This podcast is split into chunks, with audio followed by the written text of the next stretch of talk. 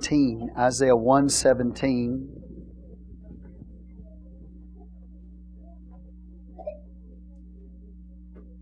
Good to see all of you here tonight. Hope you're doing well tonight.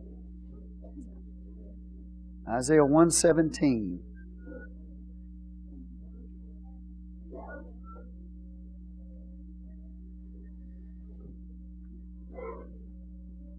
The Lord, through the prophet Isaiah, says this Learn to do well, seek judgment, relieve the oppressed Judge the fatherless, plead for the widow. I'll read it again. Learn to do well, seek judgment, that's justice. Relieve the oppressed, judge the fatherless, plead for the widow. And that's just one scripture out of many that we'll be reading tonight. I'm going to be teaching you in an area that was probably uh, new for me to teach and also for you to hear. It's on the area of social justice. Social justice. And what does the Bible say about so- social justice? Let's pray. Father, we come before you right now. We ask your blessing to be upon, Lord, your holy word tonight. We thank you, God, for your goodness and your mercy and your grace in our life. And everybody said in Jesus' name. Amen. You may be seated in the name of the Lord. Social justice. To begin with, in the Bible, there are a couple of Hebrew words that we need to make ourselves familiar with. One is mish, misfat, mishpat, and I know I'm butchering that Hebrew word, mishpat, but that means, it means to be fair. Fair in ruling. Okay? So the English word is justice, Hebrew word mishpat. Biblical terms, this one means fairness of ruling. There's another Hebrew word, zadik, which means just or right. Okay?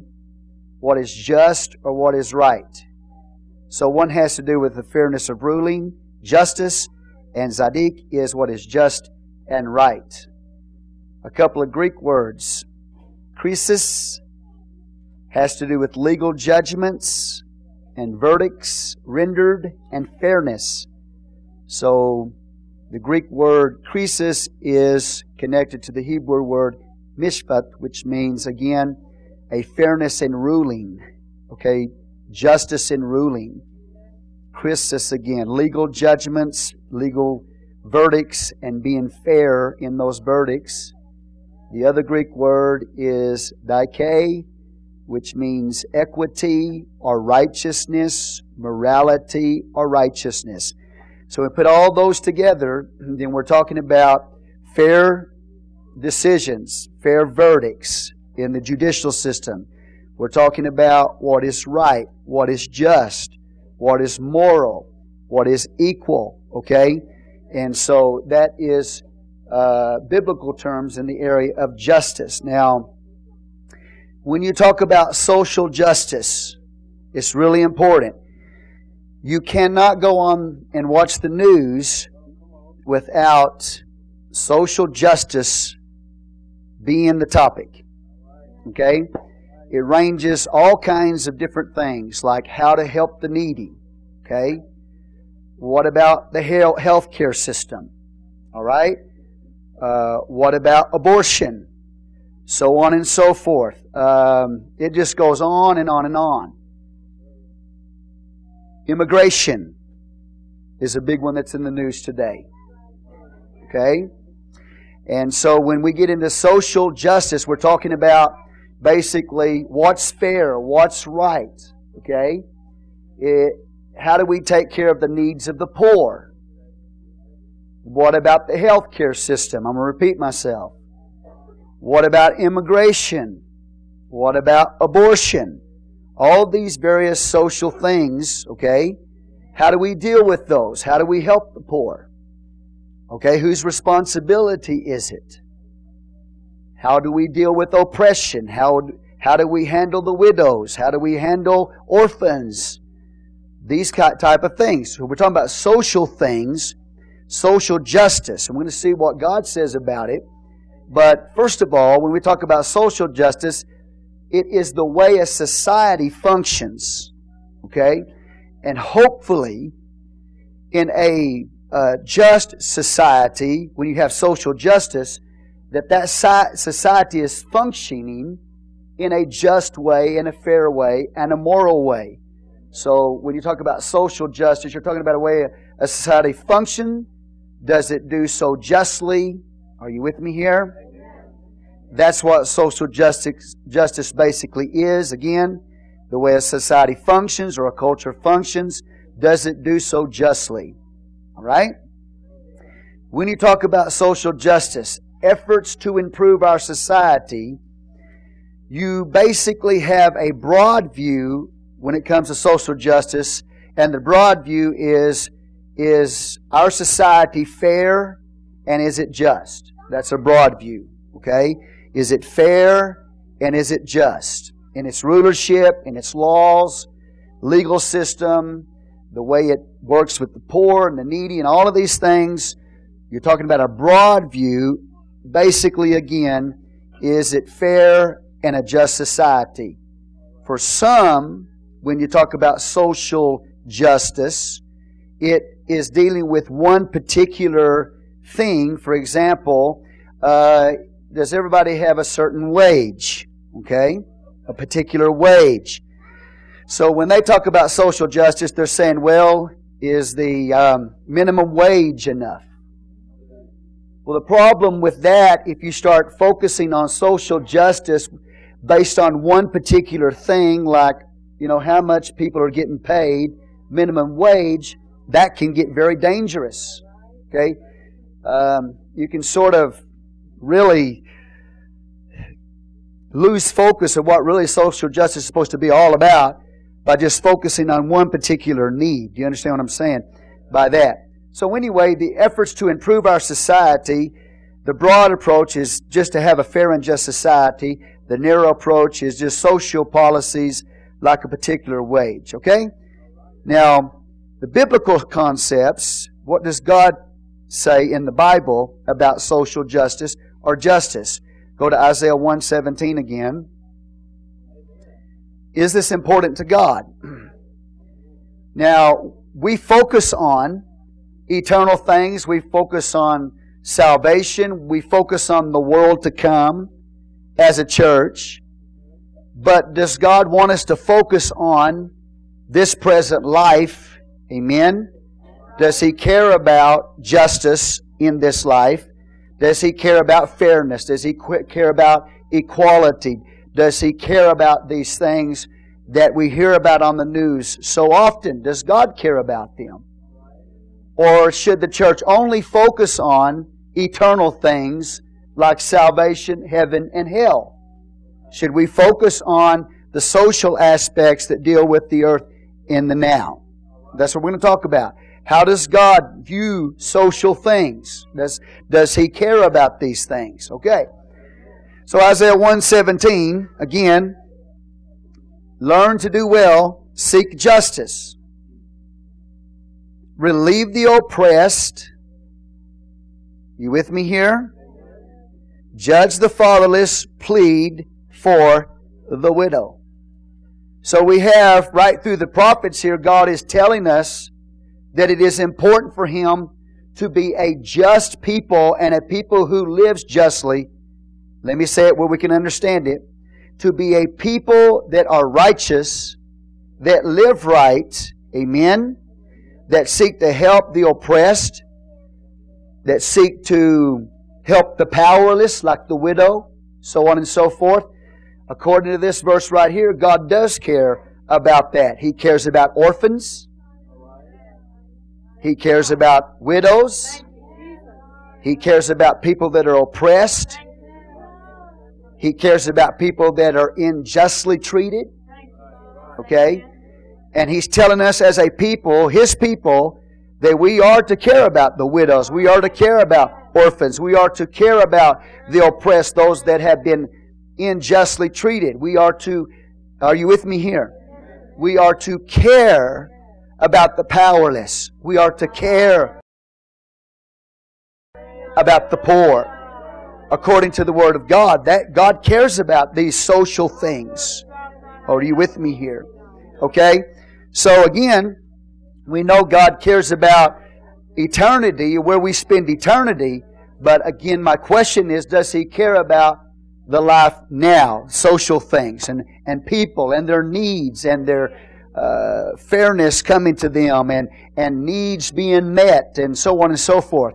And according to this verse, He does care about that. And He wants us as His people to care about that. Let's go over into the book of Micah. Micah 6 and verse 8. You're going to learn a lot today, and I'm really stepping out to teach this to you. But if we're going to understand the church, ecclesiology, we need to understand where the church is on social things. Okay, Micah 6 and verse 8.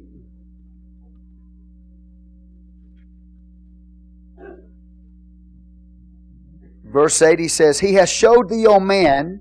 I'll give you a little time to, to get there. All right? Micah 6 and verse 8. Is everybody there?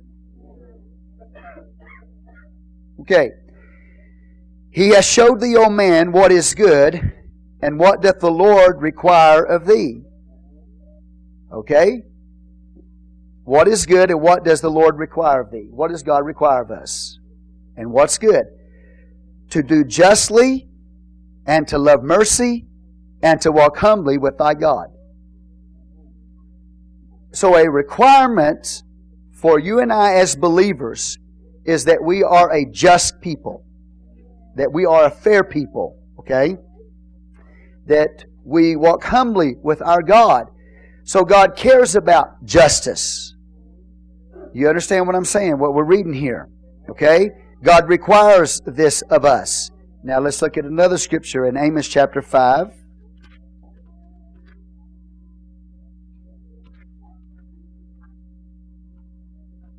And we'll talk about in a moment the, the challenge is how to get there.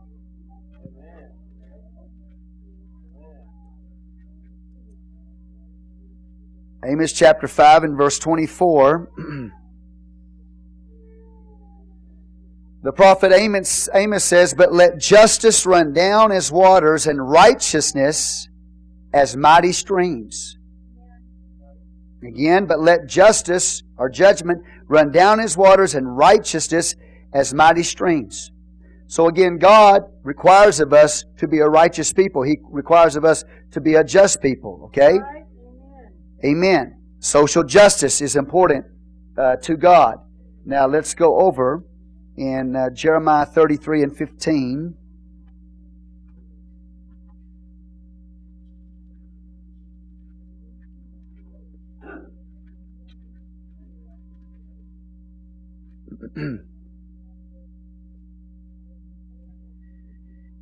in the kingdom age, the messianic age, when Jesus Christ comes back and sets up his earthly kingdom, one of the, the key characteristics of that messianic age is justice or fairness or equality or equity, I should say. Say equity. Verse 15 In those days and at that time will I cause the branch of righteousness to grow up unto David. He shall execute justice, which is judgment, and righteousness in the land. So that is a key characteristic of the kingdom age justice and righteousness in the land. Let's go to Isaiah 42 and verse 4.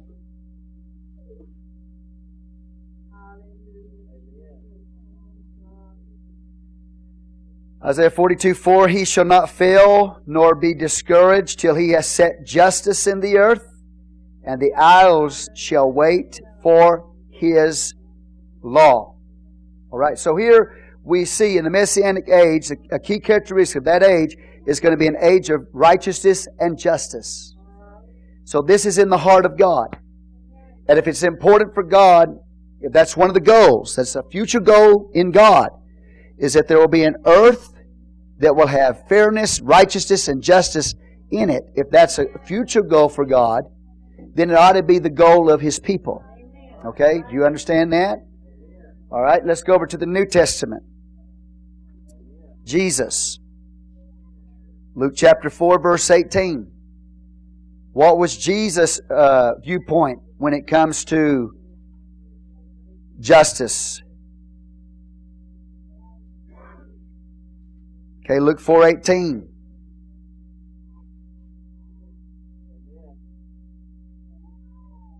Okay, the Spirit of the Lord is upon me because He hath anointed me to preach the gospel to the poor. Do you see that? Okay. Preach the gospel to the poor. He has sent me to heal the brokenhearted. To preach deliverance to the captives or the oppressed. And recovering of sight to the blind. To set at liberty them that are bruised so we see when Jesus Christ came into this world, as far as the way he viewed people, these are the things he came to do. Amen. Preach the gospel to the poor, heal brokenhearted, preach deliverance to captives, recovering of sight to the blind, set at liberty them that are bruised. So according to the Word of God, even in the New Testament, Jesus came to do these things for people in this life. Now go to James.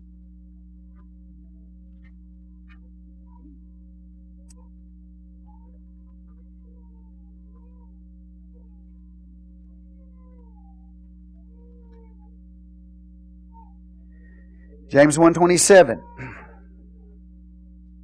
If if our the Bible uses the term religion, but I'll use it this way. I'll say this. I'm not going to add to the Word of God or take away from the Word of God, but so you'll understand if we have a, a real, true, authentic faith in Jesus Christ, if we are really Christians, authentic Christians, the Bible says in James 127 pure religion and undefiled before God.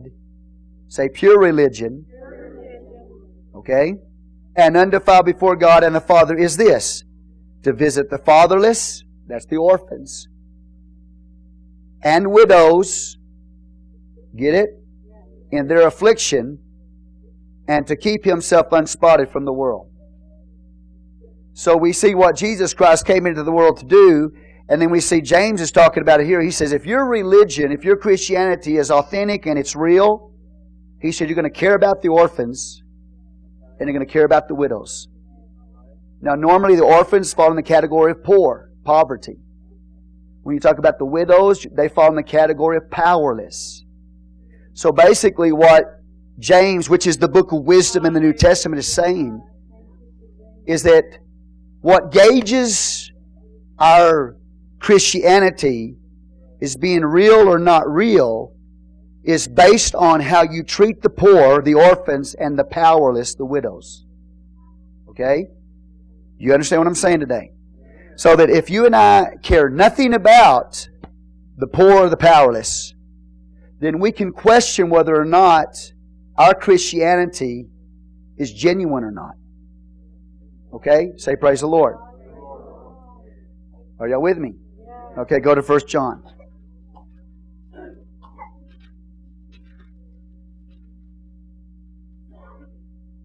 First John 3:17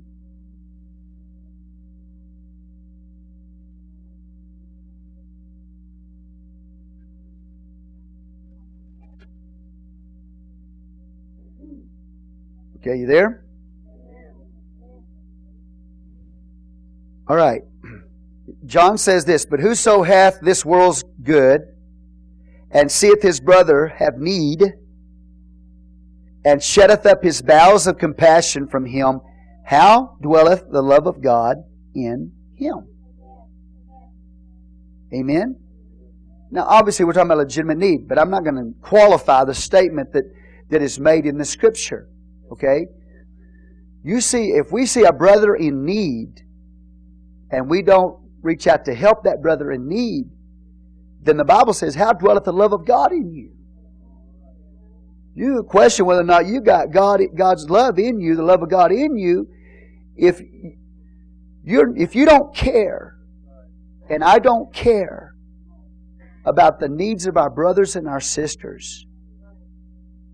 As, as he says here, how dwelleth the love of God in us? Amen? So it's important, isn't it, to, to God, according to the Scripture, that there be fairness in society, justice in society, um, the relieving of the oppressed, the helping of the orphans and the widows, so on and so forth, uh, people in need, as we have read, um, the poor and the powerless, and, and so on and so forth. These things, according to the Word of God, are important to God. Okay? Say amen. And if they're important to God, and they are a goal, an ultimate goal, when He comes to set up His kingdom, then we as His people need to be that kind of people. Amen. We need to be the kind of people that cares about the needs of others. We need to, to be the kind of, of people that care about injustice. Amen. We need to be the kind of people that uh, when we see a need that we're willing to help people in need. Praise God. And again, I'm not going to qualify the statement. Uh, there's wisdom in the book of Proverbs that tells us, you know, when we get involved and we don't. But the whole point is, sometimes we can focus so much, and we do, on preparing a person for eternity in the world to come that we fail to help people in this world.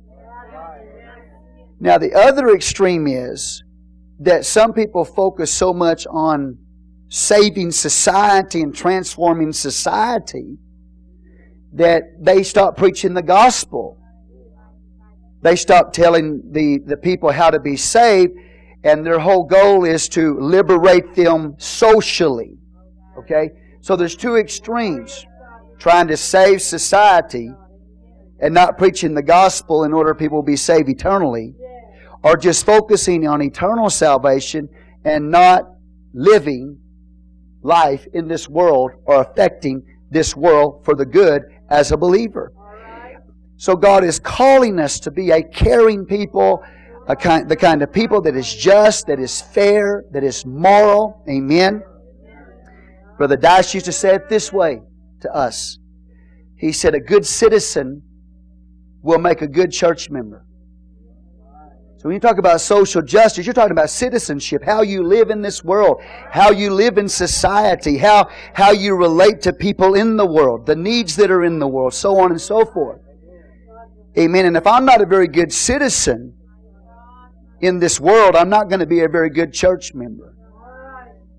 Now, when we first got in the church, I don't think any of us were very good citizens.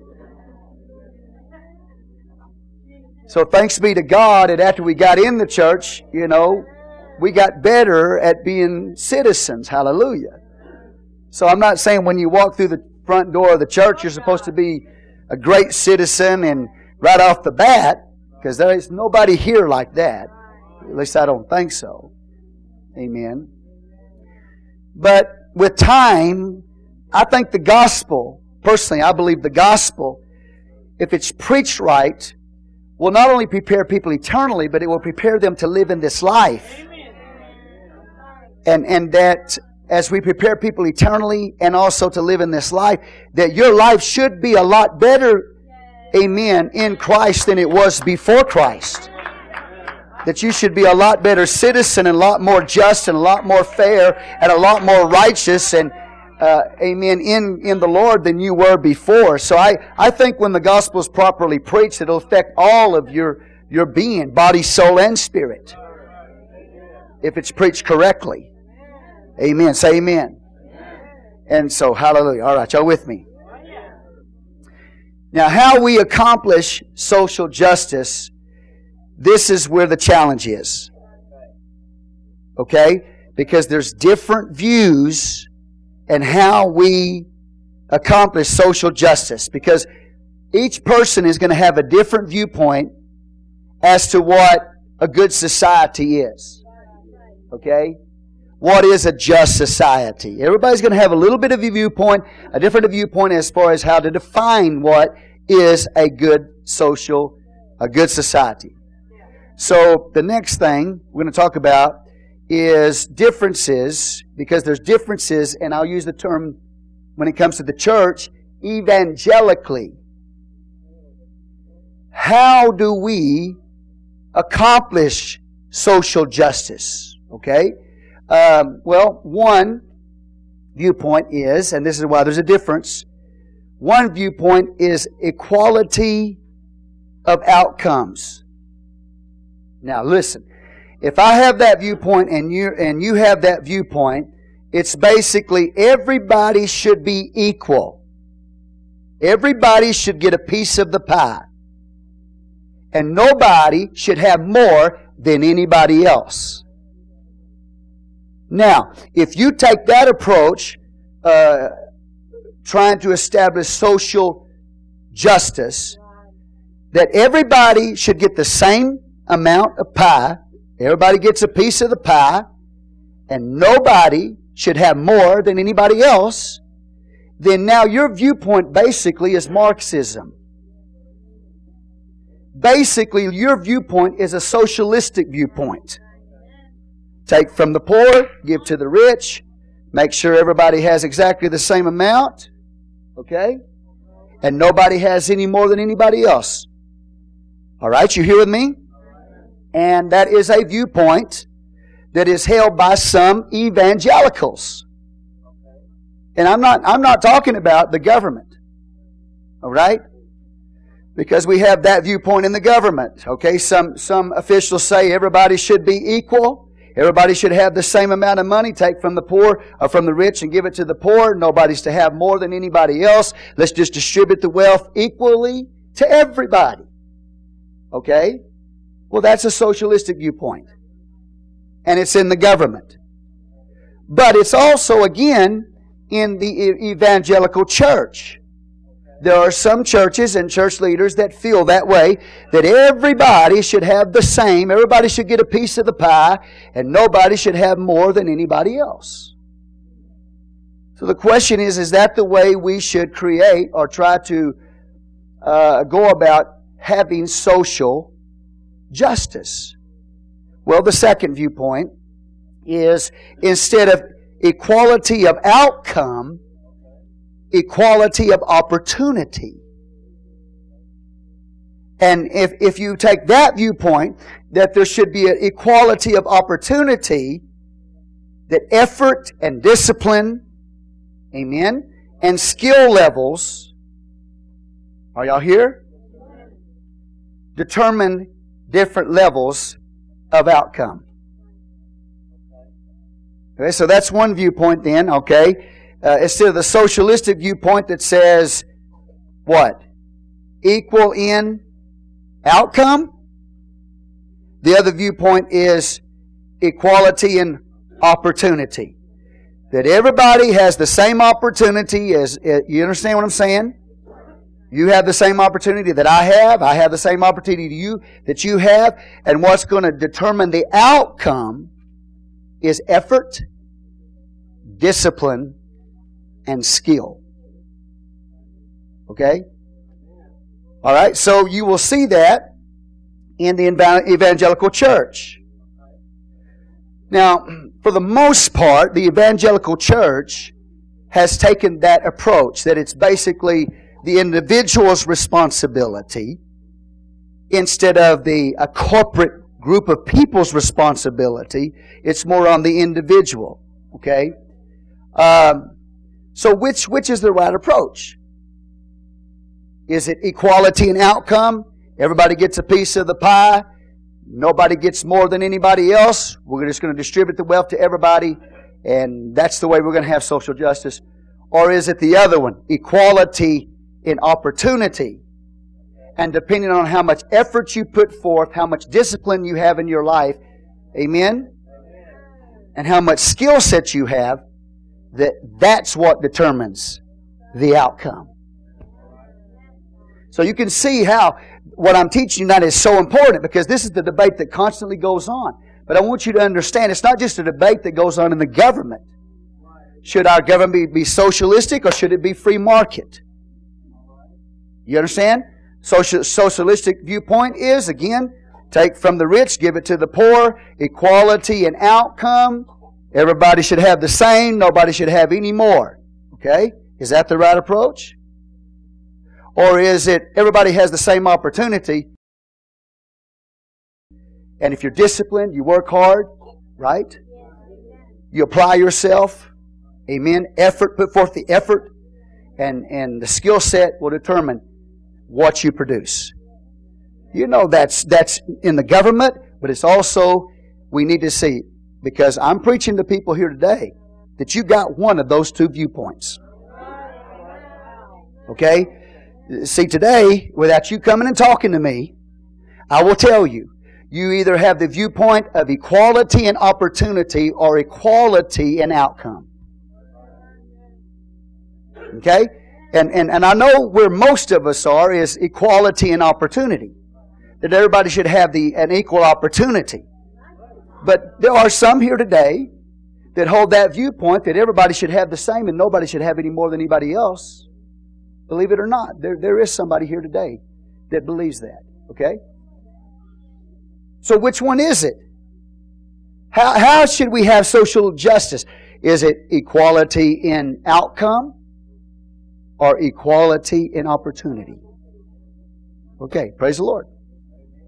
So this is why sometimes it's hard to um, get involved in social justice because of the difference or the distinction in the viewpoints.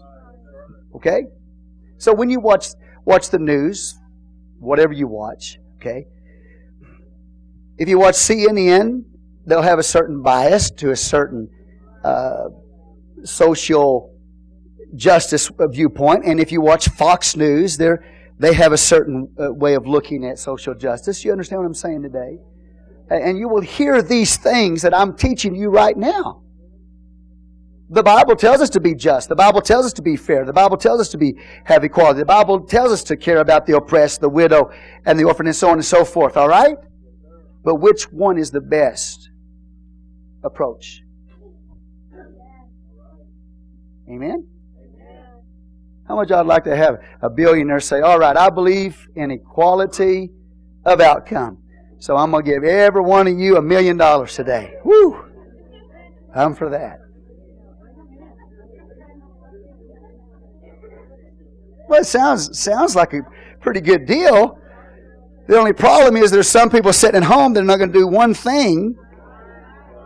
And here you are working really hard and, and putting forth effort and discipline and and everything you got to do to make, make something happen for yourself and for your family, you probably wouldn't turn down the million dollars, but you probably wouldn't want the million dollars to go to the person that doesn't do anything.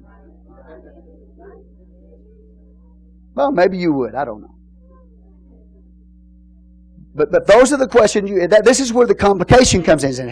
How do we approach it? How do we, you know, have social justice? Okay, amen.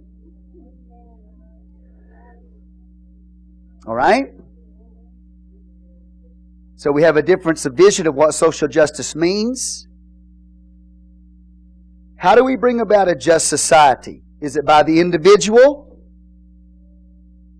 The individual's responsibility? Individual action? You with me? Well, bringing about a just society, evangelicals for the most part have focused on the individual. Okay? The evangelical church. The individual's responsibility. Okay? Um, or is it the responsibility of the church? Should the church be involved corporately in trying to uh, deal with the ills of the community? Or should the government be the one that's involved in dealing with the ills of the community. Which one is it? Is it the individual that deals with the ills of the community? Is it the church that should be dealing with the ills of the community? Or is it the government that should be dealing with them? Does that make sense to you? Y'all looking at me like, well, I don't know. Well, I will say this when I get done here, we probably won't know more than what we did before we came here tonight, but at, at least we're going to give it a try, all right? I, and by God's grace, I'm not going to butcher this thing. Okay, so ask you a question. How do we bring a social, uh, a society that's just, how do we bring it into existence? Is it individual responsibility? Is it the church's responsibility? Or is it the government's responsibility to make sure there's social justice? Good questions, huh? For example, should there be a government welfare, welfare program or a church welfare program? Or should it be based on the individual's efforts? You understand what I'm saying? Again, what's the approach? Should, should the people in the con- we tell the congregation, okay, you do not accept help, welfare from the government. The church is going to take care of that. The church is going to take care of all your needs. Just become a part of the church, and whatever your needs are, the church is going to take care of all of them. Or should the, pro, the, church, uh, the approach be, well, the government will take care of your needs? Or should, be, should the approach be, you as an individual have responsibility to meet your own needs? Amen? That's the question. I'm not giving you the answer, I'm asking you the question. Amen? Now, obviously, come on, don't act like you're all angels tonight, but when we come in here, we, we have to ask these kind of questions. Do I want somebody to do everything for me? Do I want the church to do everything for me? Should the church do everything for me? Do I want the government to do everything for me? Should the government do everything for me? Or is it my individual responsibility? Okay. Woo, some of y'all are sweating right now. I mean, you're not saying much, man. You're just sweating rolling down your face.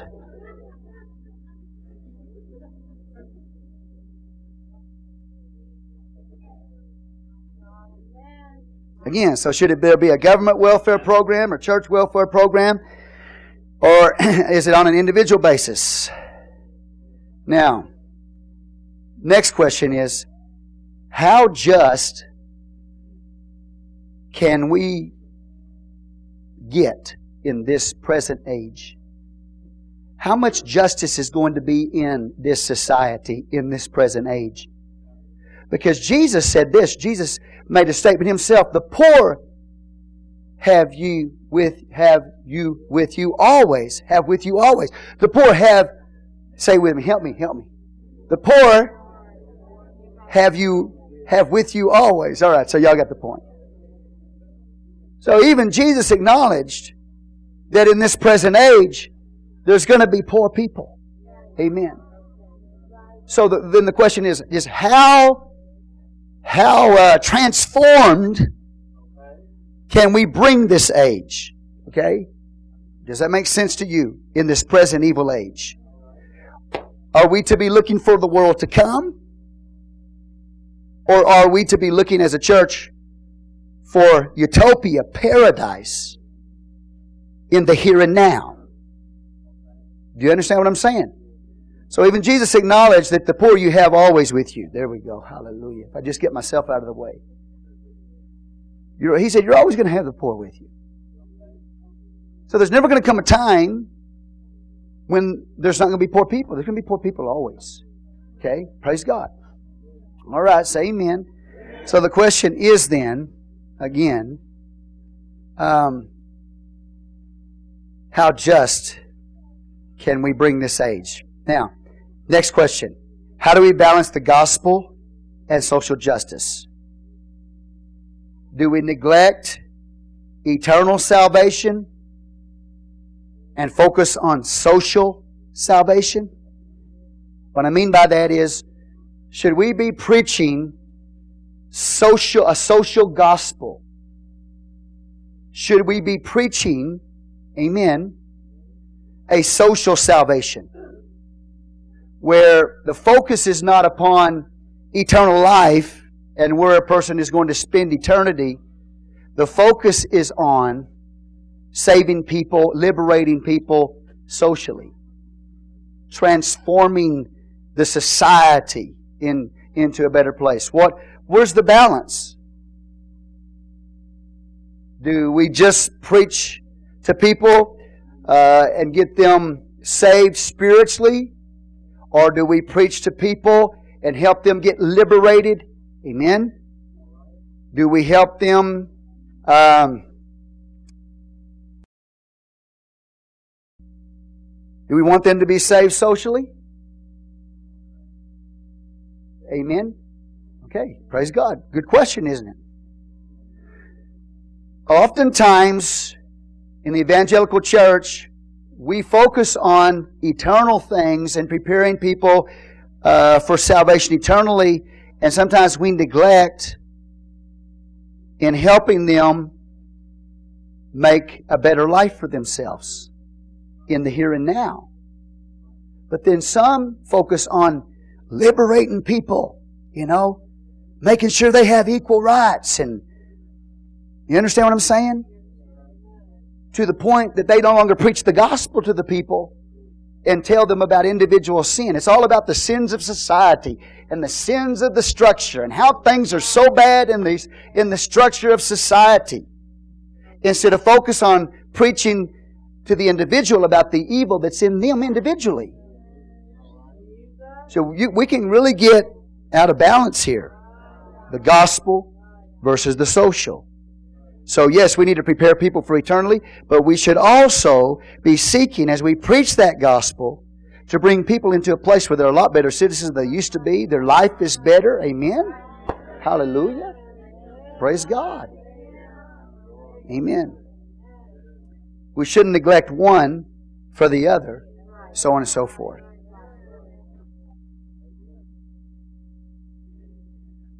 Next question. How do we prioritize? Okay, and I'm talking about a church. How do we prioritize? What is the most important social things that we should be dealing with? How do I prioritize that? As a church, do we try to do everything? Well, obviously we can't because we're not a very large assembly. So we can't do everything. Okay? So then what's the priority? How do we prioritize what areas of the social of society, justice in society, what, what should be important to us? Well, for some, it's abortion. Okay? So one evangelical church, well, they really focus on that social ill called abortion. Another church will focus on another social ill, uh, homosexuality in the community. Okay? And, and I'm talking, and I just recently received in the mail, and I, I fully support, fully support the pastors, especially in Texas, that are making sure, trying to make sure that we have freedom to preach against immoral things from the pulpit like homosexuality because in some places they're trying to take the rights of the pastors away from doing that. And so they sent me in the mail not long ago a petition to have all you sign this petition, okay? Amen, of supporting uh, basically an anti homosexual agenda, their ability to try to shut the pastor down from preaching. Now, oh yeah, when I first got it, I was ready to have all you sign that. Okay? But then it dawned on me that as each one of you put your names on that piece of paper and I submit that document, Every one of your names are on that document, and they know who you are. So wisdom held me back. At least my, at least in my thinking, wisdom. You can do what you want to do on an individual basis. If you want to put your name in a, a petition uh, against certain, you know, ills in society like homosexuality or whatever, that's fine. Go ahead. But as far as a pastor, me asking each one of you individually to write your name on a petition, and that's turned back, and that's turned in. I, I thought a little bit about that, and I said, I don't want to put my people in jeopardy. Okay? If you want to do it on an individual basis, go for it. Okay. But what I'm trying to say is this, is that each church or each pastor or each whatever has a, a tendency to prioritize what is important. What are we going to deal with socially? What are we going to focus on bringing homosexuality down? We're going to, you understand? We're going to focus on preaching against abortion and and, and all of that kind of thing. Do you with me? Well, my, the way I look at it is this those are moral things. They're, they're, not, they're not questions about social justice, they're moral things. To me, homosexuality is a moral thing. Abortion is a moral thing. Should I, so I should always, when I preach the Word of God, I should always preach against sin. I should always preach against homosexuality or abortion, right? That, that's your priority. Amen. Um, I think you know what we believe here. One man, one wife for life. Not one man, one man for life. Or one woman, one woman for life. You know we believe. They're trying to take that away, our ability to speak against that. They call it hate. It's not hate. It's a moral issue. So we will make it a priority. That doesn't mean, though, I'm going to have each one of you or ask each one of you to write your name on a petition. Okay. Does that make sense? So each different church, again, will prioritize certain social things abortion, homosexuality. Other churches will focus on politics. Okay? Politics. Who's, who's in office? Other churches will focus on helping the poor. But where's the priority is my whole point. The church can't do it all. So how do we prioritize what is important? What are the social things that we should deal with as a church? What should we get involved with? Hallelujah. Amen.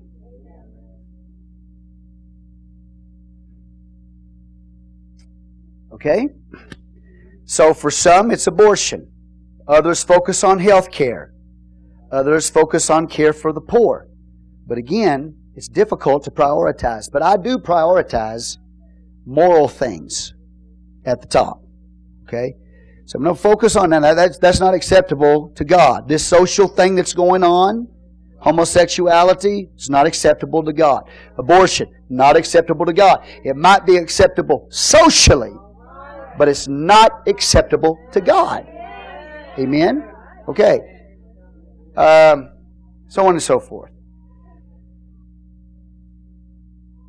Then when we come into we, come into another question, all right, okay, the role of justice, how we help the needy, how we help the poor, how we focus on on those kinds of things, the powerless, the poor, um, these various issues. Okay, for example, what if somebody is in need,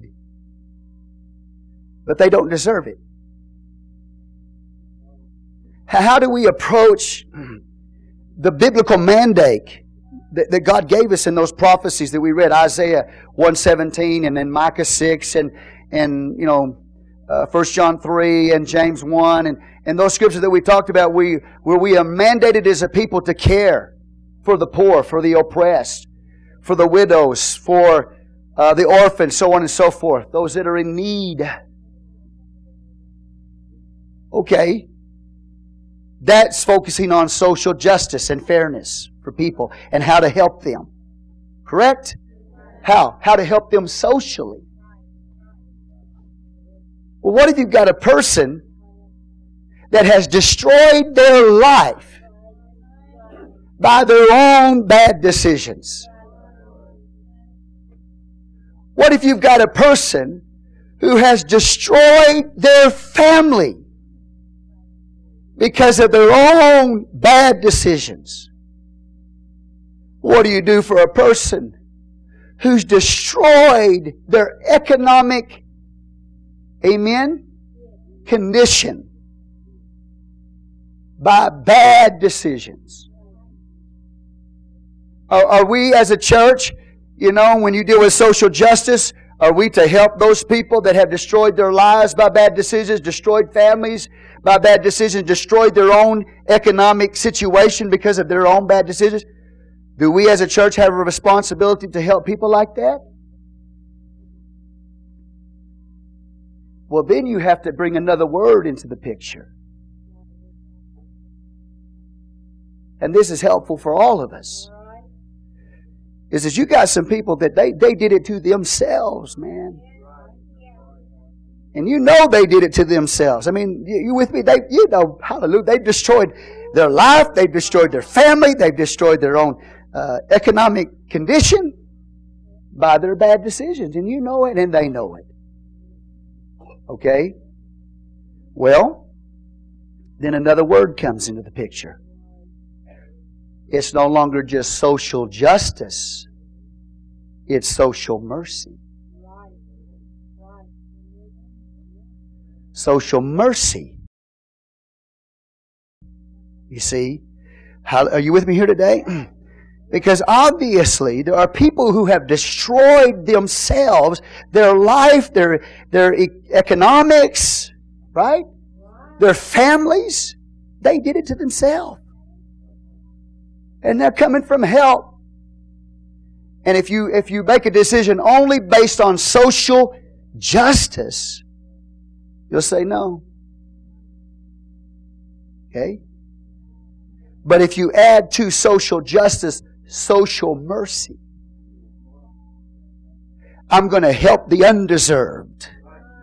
See, that's where mercy comes in. Mercy is, is God giving us what we, hallelujah. Grace is God giving us what we don't deserve. Mercy is God not giving us what we do deserve. And so sometimes people are going to come, man, and they have blown it. They have, they have messed their lives up. They've messed their family up. They've messed their economy up. And they're coming from help. Are we to turn our back on them?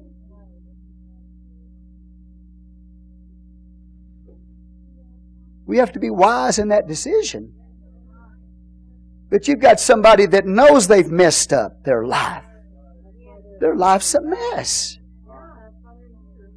They, they know they just about destroyed their family by the decisions they made, destroyed their own life, and destroyed their financial status by the decisions they made. And they know it. And they come and sit on the church pew, and they, yeah, we're not going to help you because you did that to yourself. Amen. Now, I got a question for you today. All of you people out there, brothers and sisters in the Lord, when you came into the church, how did you come? See, see, here's, here's the problem we have. The problem we have is when you get in the church, you forget where God found you. and, and, and as soon as you, you get wind of what somebody did before they got in the church, you got wind of it, and now you're a news broadcaster. And you come and, and, and listen, I know who, I know I'm preaching tonight. Hallelujah. To somebody. You come in here and every time you come in here, you are judge, jury, prosecuting attorney. Well, I know what they did. And I think Pastor probably does too, but he just letting it go. He just cover it's a big cover up in the church. Well, you better thank God there's a cover up in the church. Because you might want somebody that you got info, secret information on. You might want it to be known publicly, but what about you? What about you? You better, you better ask yourself that question. When you come in here, judge, jury, and prosecuting attorney, and you're ready to hang them up, because something they did in their life, and you say, well, that's a real bad sin. Mine wasn't too bad. Really, it's not too bad. Let's just talk about it. Come on up.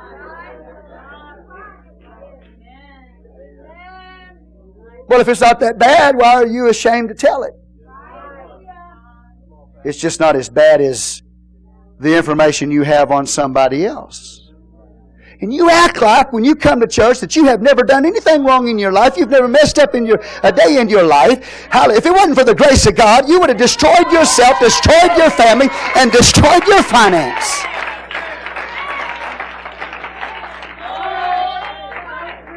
And the Bible says judgment begins at the house of God. Those people's lives were a mess before they came into the church.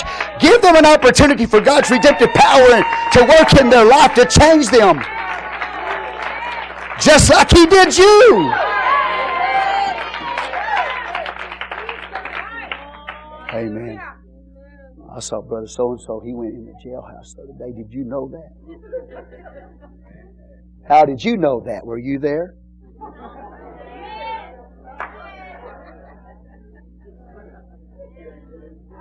You saw somebody go in the jailhouse.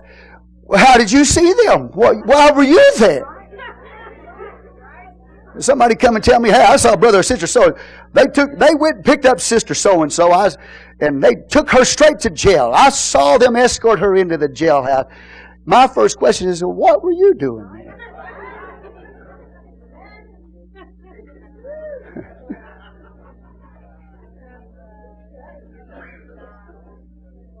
Are you hearing this? so when we deal with people, it's not just social social justice we have to make a decision on, it's social mercy. Giving somebody something, give social grace, something they don't deserve. Hallelujah. Praise God. And that's what Jesus did for me, and that's what He did for you. He showed you grace and freely forgave you your debt. Praise God. So when we deal with this question of social justice, how to help people, sometimes we've got to add social mercy to it. And, and, and, you know, and talk to them, say, now you don't deserve this, and you know you don't deserve this, but God's showing mercy to you. He showed mercy to me, and God's showing mercy to you. Are you thankful today for that mercy?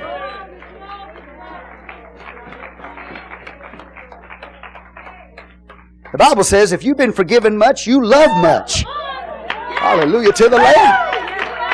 And I, I, pre- I preach to some people in this church. I, I, I know a little bit about your past. I don't want to know everything. Lord help me. I mean, just enough, just a little bit of information is about to make me lose my mind. So I for sure don't want to know the whole story. But I know a little bit about your past. And mercy was shown to you, and mercy was shown to me. And, and God comes and helps me when I don't deserve it. Hallelujah. Praise God. Some of you act like you paid tithes when you were born.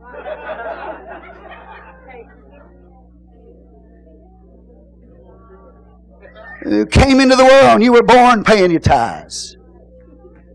And you deserve all the wonderful, abundant blessings of God that's coming to you. Mercy. Grace. He's just a good God. He helps those that need help. Amen? So sometimes we have to help people not because they deserve it, but because Jesus would do it. And, and because we had, we got help. Say amen. And to me, that, that's a measure of true Christianity. Now, you got to be careful with that. You do. You, you give people money and then run down and buy booze with it or buy cigarettes with it. I mean, you don't want to do that. But you know what I'm talking about. But you know where we are here. How many of you know God was gracious and merciful to you? To me. Amen. So if we see some people, if we're not doing it, but somebody else is doing it individually, or government's doing it, we need to thank God.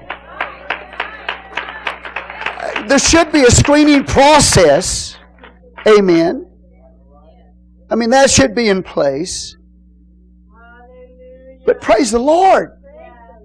There's some people that need help. There's some people that need a, a helping hand. There's some people that, and they don't deserve one bit of it. And they're not even going to church. It's called social mercy. Amen. How many of y'all love the Lord today?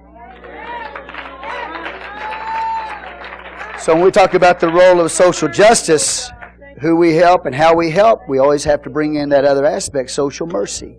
Amen. Thank you, Jesus.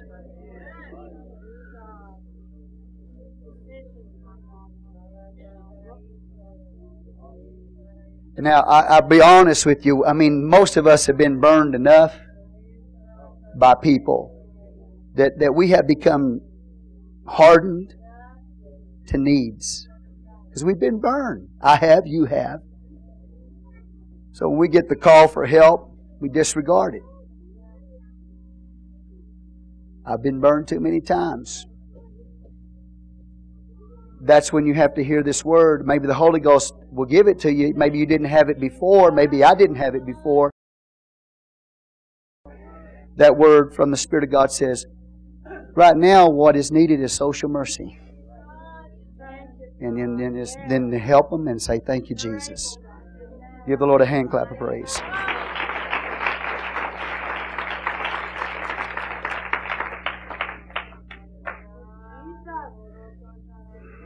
Each church is going to have its own vision, how it operates, okay? Each individual is going to have something that drives them, something that motivates them, you know? Uh, praise the Lord. And so we talk about social justice, social mercy, how to operate, individual responsibility, number one. Number two, legitimate needs priority, mercy. You with me here? Those are those are all things that, that sort of an individual is an individual vision. Okay. The focus on spiritual eternal equipping should be number one important. Is that I preach the Word of God to individuals who recognize that they're individually a sinner before God. Do you understand what I'm saying? That when they come to church, they're not going to point the finger at all of the different structures and talk about all the evils in society and all the sin in society. That's not going to be their focus. Their focus is, I'm a sinner. Tell me how to go to heaven. That's the number one priority. When I talk about priority, number one priority is not for me to help somebody on a social level, but to preach the gospel to them. That's the number one priority. Okay? Because if we do, if we don't preach the gospel to them and tell them how to be saved eternally, then we're starting the wrong. We're not starting with the scripture. We're starting with the social. We're starting with action and then we get to the scripture. Amen? To try to find support for our social and our action. Number one priority for me and for you is to show people and preach to people the gospel of Jesus Christ. Show them how that they are an individual sinner before God and how they can make it to heaven. Number one priority. And then after that, as they continue to come to church and they hear the Word of God preached and they change their life, change this, change the way they pay their bills or don't pay their bills. Hallelujah. So on and so. Amen. Stop breaking the law.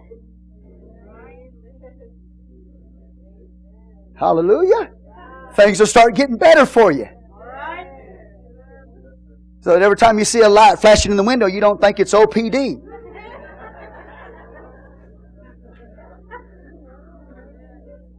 Amen. Because you're on your way to heaven and your life is better socially now.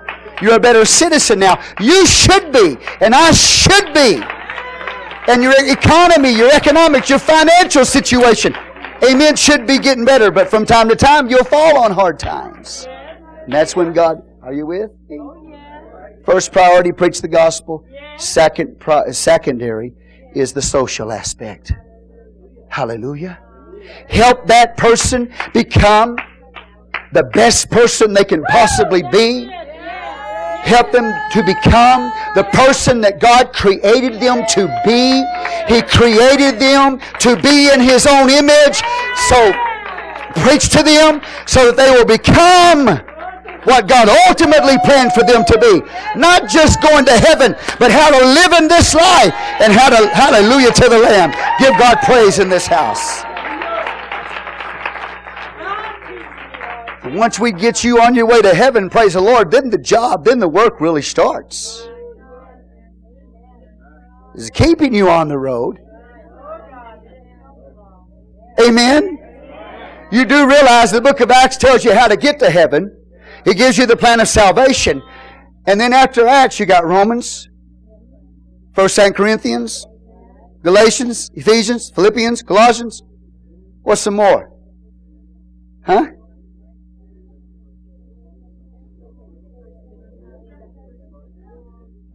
I got it all. I got all kinds of books coming at me here. What I'm trying to show you is you got the four gospels of what Jesus did on the earth, how he lived, what he preached, how he died for us, what he did to provide salvation for us. Then you got the book of Acts that tells you how to apply that to your life, how to get saved. But after that, you got Romans through Jude that tells you how to live in this world for him after you become a believer. And then the book of Revelation is a book of prophecy. You understand that, right? Hallelujah. Oh, yes. Okay. Now, the problem is sometimes people focus on saving society and neglect the gospel. They don't preach the gospel anymore. It's just how to make a better society how to liberate people. Okay? Hallelujah. So there's got to be a balance. If there's the balance, then we prepare you for eternity, the world to come. If there's a balance, we teach you the mandates that I read to you in the scripture earlier about being just, about being righteous, about being fair, about being a people of equality or equity. Hallelujah. About treating people right and helping people when they're in need. It's part of it. How many of y'all believe what I'm preaching?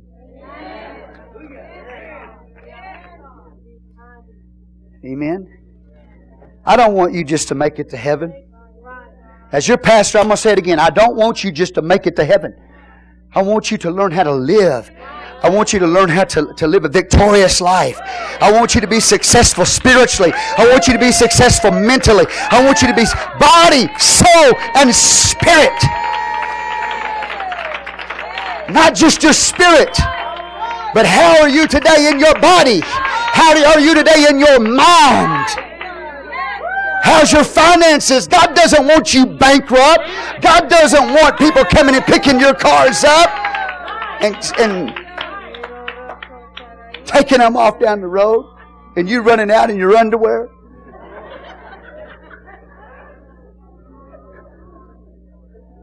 That's my car. Bring it back in the name of the Lord.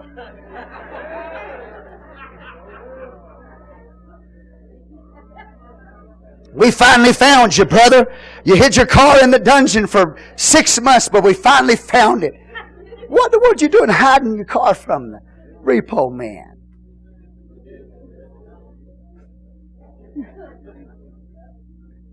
You know what I'm saying? How do y'all believe God wants you broke? He wants you poverty stricken. No, God cares about the poor. He, hallelujah to the Lamb. He cares about your body. He cares about your soul. He cares about your spirit.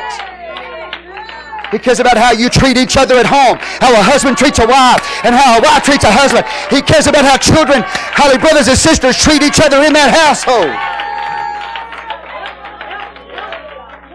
Yeah, he saved you and you're on your way to heaven, but it's World War III.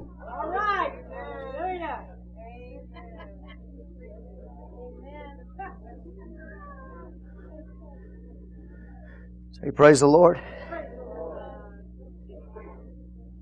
God wants you to have a, I believe God wants you to have a good social life. The Bible says that Jesus grew.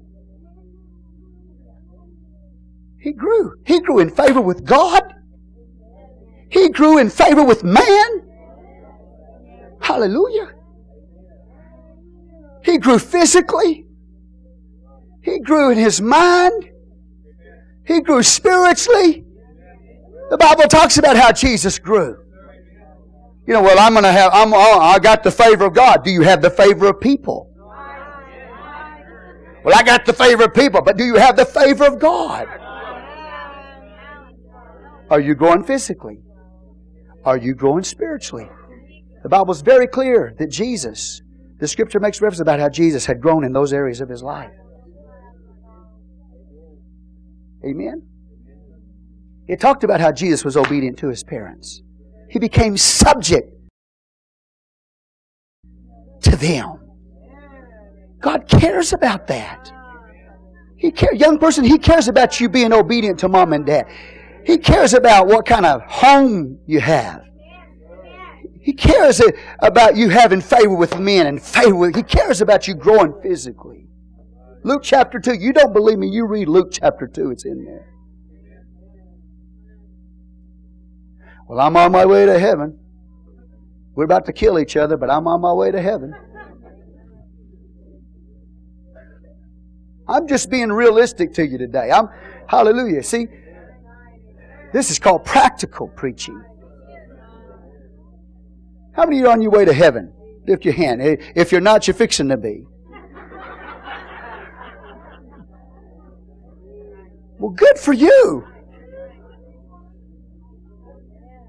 How's your, how's your married life?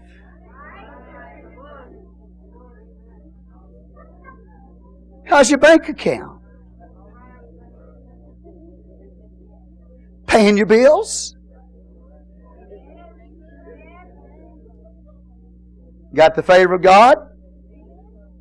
Got the favor of your pastor? Woo! That's a big question right there. Well, I got the fire of God, but I don't care about the pastor.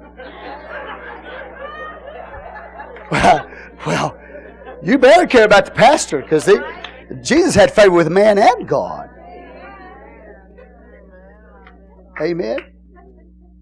Praise the Lord. I, I appreciate Melba. She came to me last week. She said, Pastor, she said, I got to go to over to the church I used to go to in Midland and, and tell and talk to the pastor because he's wondering where I am. And she said, I believe in submission. And so she went over there Sunday morning. And uh, amen. Praise God. Because she believes in submission. You think I was going to jump in the middle of that? Say, ah, don't worry about it. You don't have to go over there. You got God.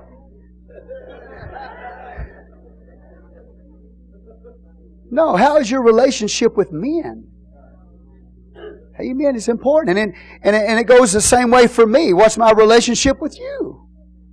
You know, praise God. I may be able to prophesy and cast out devils and hallelujah. Give my burning body to be burned with fire. But if I'm not and, and have a right relationship with you, it's nothing. God cares about how we treat each other. You with me today? Hallelujah to the Lamb. Praise God, I'm fixing to just blow it out of the water. I'm fixing to mess this whole thing up. I'm fixing to just, I'm fixing to mess it up. Don't crucify me. I'm going to tell you, God wants you to have the best sex life that you, if anybody in the world.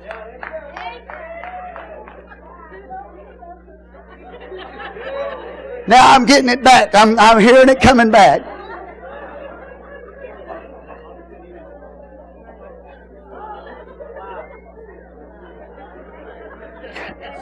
Well, God don't care about that. He just wants me on my knees praying. You better get into bed.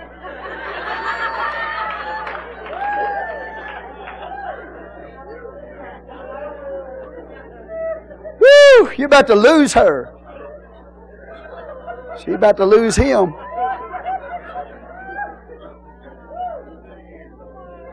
God wants it, wants it to be good. You see, we become so spiritually minded, so heavenly minded, we're no earthly good. That's the problem.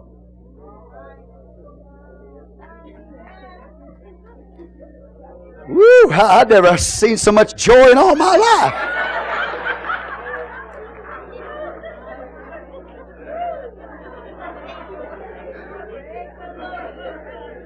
Praise the Lord. Take an offering up right now. I know there's going to be some men throwing some hundreds in there.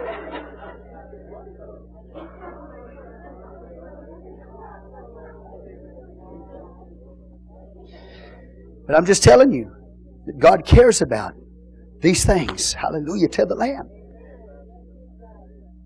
And if it's not good in your house, I promise you, somebody's going to drift and somebody's going to look, at, look for it for somewhere else. Look for it somewhere else. So it better be good. Hallelujah to the Lamb. Give God praise.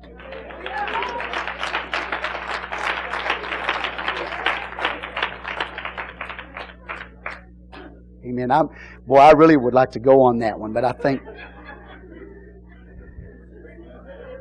You know, you look at your head, you need to pray. Your attitude's not right. Come here, hon. I promise you, he'll be speaking in tongues. Now, okay, I told you I could go a long ways with that one, but. Well, I'm just telling you, it might not need to speak in tongues.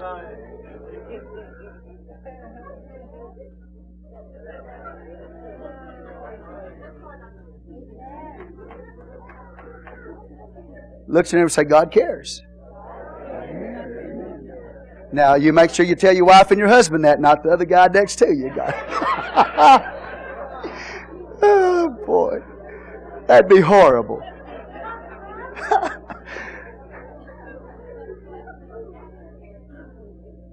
mm.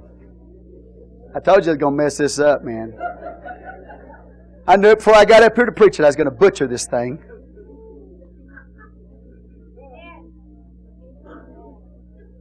Amen. But God wants you to grow, not just spiritually, but physically. He wants you to grow physically. He wants you to grow in favor with God and with man. Hallelujah. Come on, somebody. He wants your home to be the best home in Odessa, Texas. He wants you to be blessed. Not just so you can keep it for yourself, but so you can help somebody else. Thank you, Jesus. Give the Lord a hand clap of praise. When people see their life, they ought to want to be a Christian. I said they ought to want to be a Christian when they see your life.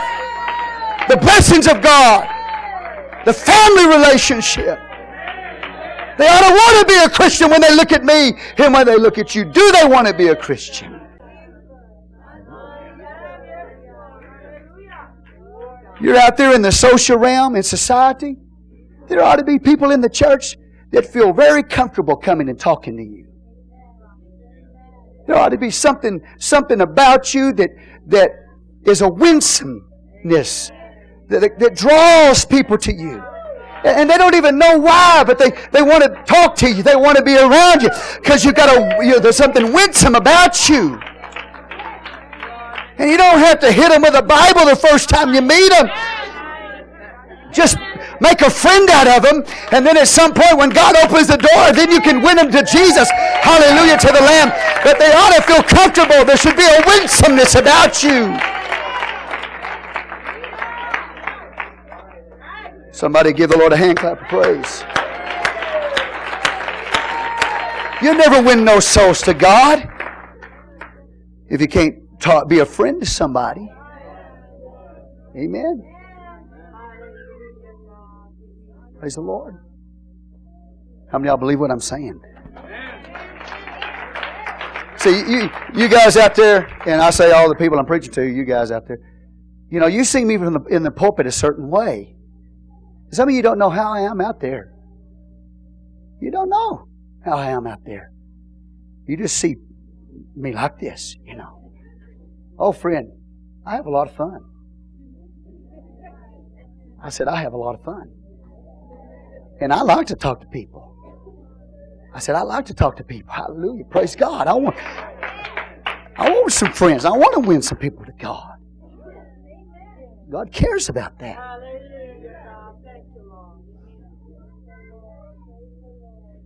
Well, let me continue. Say, Praise the Lord. Everybody get the point. Everybody get the message. I feel like I need to go back on that marital counseling again.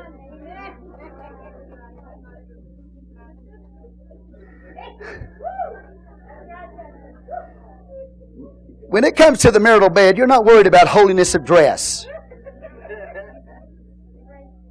You got it pinned all the way to the top to the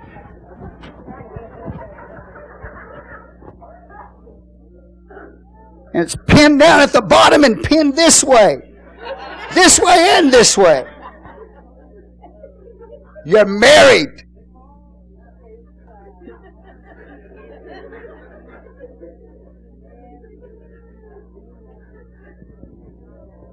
What do you want your husband to do? This.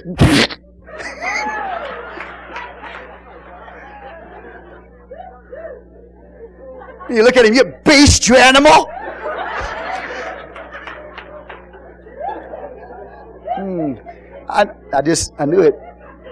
He's going to butcher it.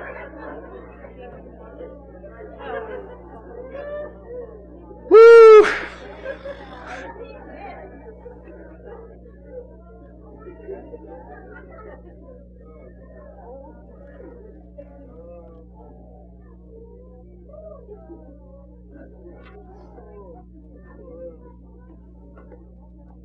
Praise the Lord.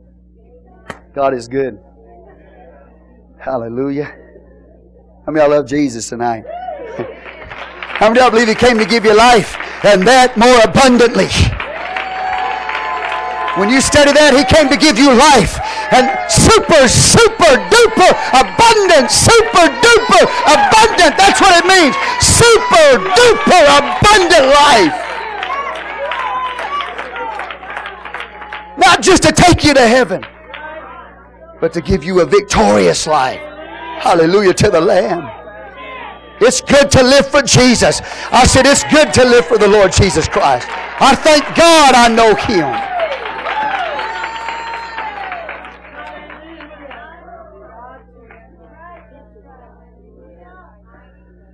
Real quick, closing. You talk about social justice, you have to get into what's called liberation. Now, liberation theology is a theology, and I want to, I'm going to give this to you because you need it. Because you're going to see certain races of people, certain cultures approach things a certain way, and you're sitting back going, What's going on? Why are they, why are they doing this? Why are they acting like this? Why are they thinking like this?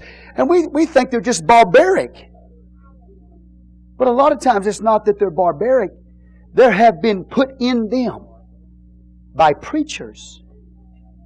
Liberation theology. Amen? Praise God. Do you understand liberation theology, what that teaches? That it's our church, to, it's our responsibility as church to see people liberated. Okay? Now, uh, praise the Lord, what should I do, God? I'm, I'm going to stop right here. I'll preach this one next Wednesday. Okay? Y'all want me to preach it now?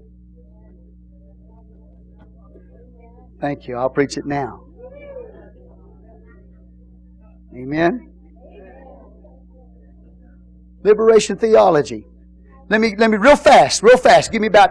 Mm, I don't have a watch, so I can't tell you how long. Liberation theology. You know where it, where it started? Liberation theology, the theology that teaches of uh, people being liberated, it started in, in Latin America. Latin America. Okay? How, how are we going to. And, and, basically, the reason why this theology called liberation theology came uh, into existence in, in Latin America was because of the severe poverty and severe oppression of those people. So the preacher started preaching a theology of liberating the people getting them out from underneath the oppression and the poverty and the social problems they had. Are you with me? It did not arise out of Western theology. A lot of it came out of the Catholic, out of, out of Catholic context. That the church should help to liberate people, not just spiritual salvation. Now, are you with me here? And we'll talk about the pros and, and the cons of that in just a moment. But there's other, when you talk about the beginning of this liberation theology in the Latin culture, there is Asian liberation theology. How do we help the Asian culture in their particular uh, problems and needs? Hispanic liberation theology. A theology that's going to help liberate the Hispanic culture and, and, and tries to help them socially. Understand? Whatever particular problem the Hispanic culture faces, whatever the oppression is that they face. We have a, a, a theology that helps them with their particular need. There is the liberation theology of the African American. Say with me, the African American. There's the liberation theology that is a liberation theology for women and feminists. It's called Women's Lib. There's a theology connected to that, lifting the oppression off of women. There is even today, there is a homosexual liberation theology. How to help the homosexual, uh, you know, understand, be liberated, to be free, to live in that lifestyle. And how to help, how to help them overcome the oppression. All kinds of liberation theology. Amen.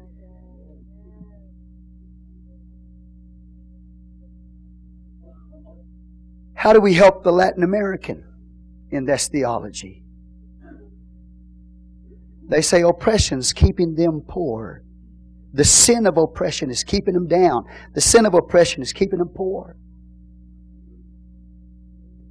The problem is, is in liberation theology, they start with the social. Then they move to the praxis, which means practice or action. Okay? So we see what the social problem is. We want to help them socially. Okay, that's where they start with. We have to do something about it. Action. So now let's go to the scripture after we got these first and get some support for what we're trying to do. It's backwards. Okay? Evangelicals start with the scripture Amen? Action and deal with the social. The problem is, again, they focus on the social. We're going to take action. Now let's go to the Bible and find support for what we're doing. Okay, you with me here now? If you are, say praise the Lord. Okay, I promise you, I'm almost done. The problem with it is The Latin American liberation theology uses a lot of Marxism in its, in its thinking, its ideology. In fact, Latin American liberation theology puts Marxist thought and ideology above the Scripture. And basic Marxism, from what I understand, basically is a social, socialistic type of approach. Okay? Are you with me here? All right, so we got we got a social problem here. We're going to take action, but the answer to them is more Marxist, socialistic. So we have the problem. Instead of starting with the scripture, you understand? Going looking at the social from the okay, the scripture says this is what must be done. This is the problem. Scripture says this is how to fix the problem. Here's the action to take.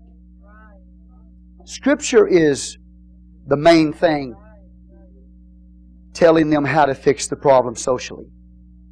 Again, in liberation theology, it's more of a socialistic viewpoint. We start with the problem, we're going to take action, and then we'll try, we might use a little bit of the Bible to get support, even though we may not even necessarily believe in the Bible as the Word of God. So there's a little problem with it. Okay, you with me here? All right, are y'all with me here?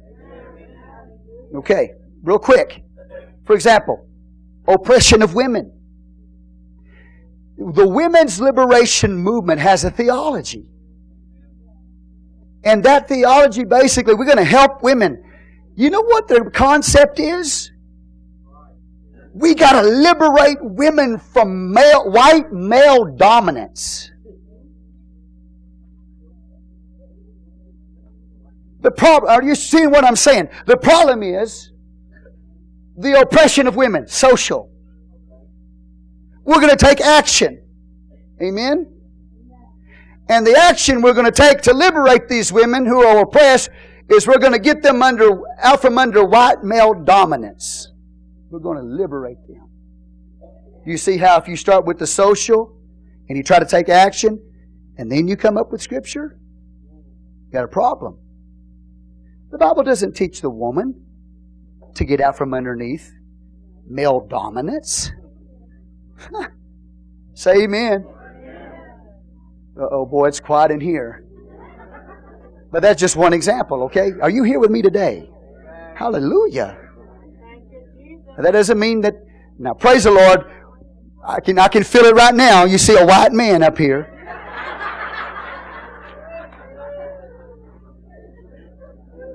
When I talk about women's liberation, you know, we need to get the women out from underneath white male dominance. Well, hallelujah. I've seen some Hispanics that are more cruel to their wife than a white man ever was.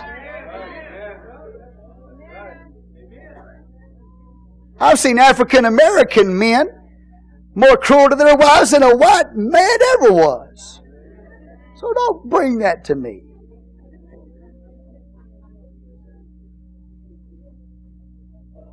Amen? Boy, it's quiet in here now.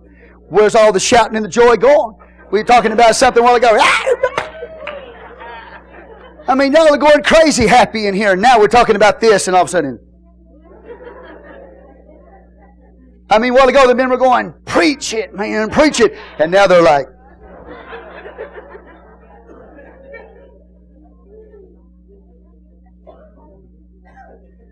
You know, macho, macho man. Okay, so anyway, the problem with it is, is they start wrong. They start with the problem, take action. It doesn't matter if it's right or wrong based on the scripture. All right, it'll mess you up. Now, uh, I'm almost done. But going back to the Latin American liberation theology, again, it's more Marxist, more socialistic in its viewpoint and literally puts Marxist thought above the scripture. We got a problem there. In liberation theology, it's praxis, it's practice, it's action. Don't just, okay, listen to me. Are you with me? For the most part, in liberation theology, we can put the Bible aside.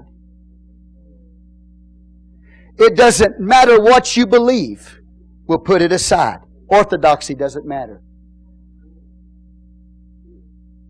As long as you are doing, taking action. Okay? If you're taking action and you're trying to do something to lift the oppression, the Bible doesn't matter. That's a problem. You with me here? Okay. We'll talk about the pros of this in just a moment. But really, in liberation theology, it says, do it. Don't just say it. So I can adopt that because the Bible does say, be doers of the word, not hearers only. So I can adopt some of this, but not at the extreme that they do, which means set the Bible aside. We're just going to take action. Problem.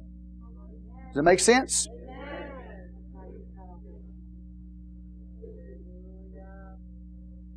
And their theology is a different theology because it's first social, then action, then scripture to support a particular lifestyle or support.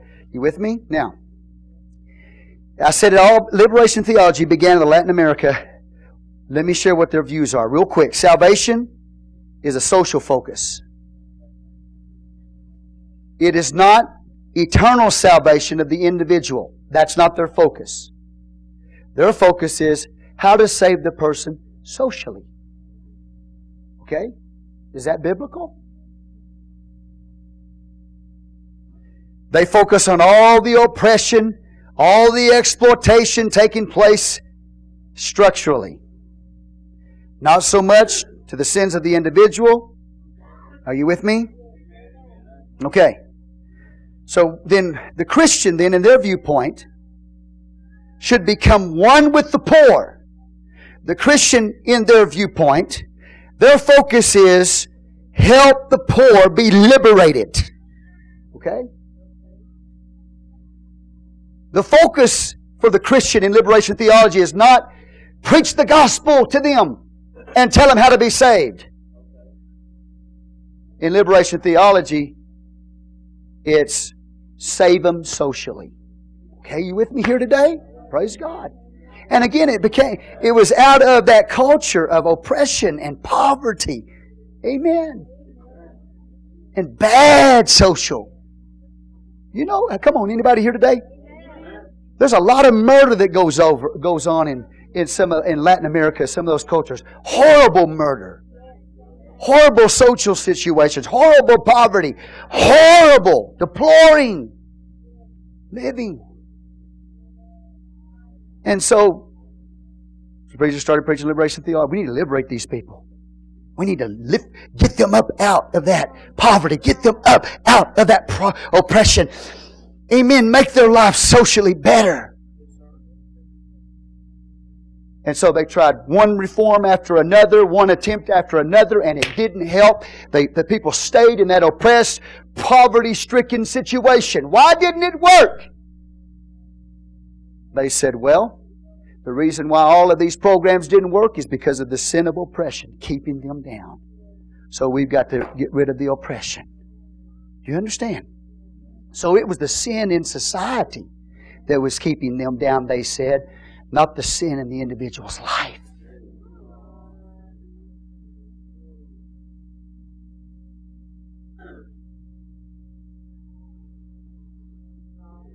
So we're going to help the poor, not preach the gospel to them. But we're going to identify with them. We're going to seek to liberate them. So salvation, for the most part, is here and now. Do you understand? Not in the world to come, not deliverance from this world, but transformation of this world. Take this corrupt society and make it new. Make it a new world, make it a new life, make it a new society. That's what liberation theology is all about. It's about social. Okay? Does that make sense to you?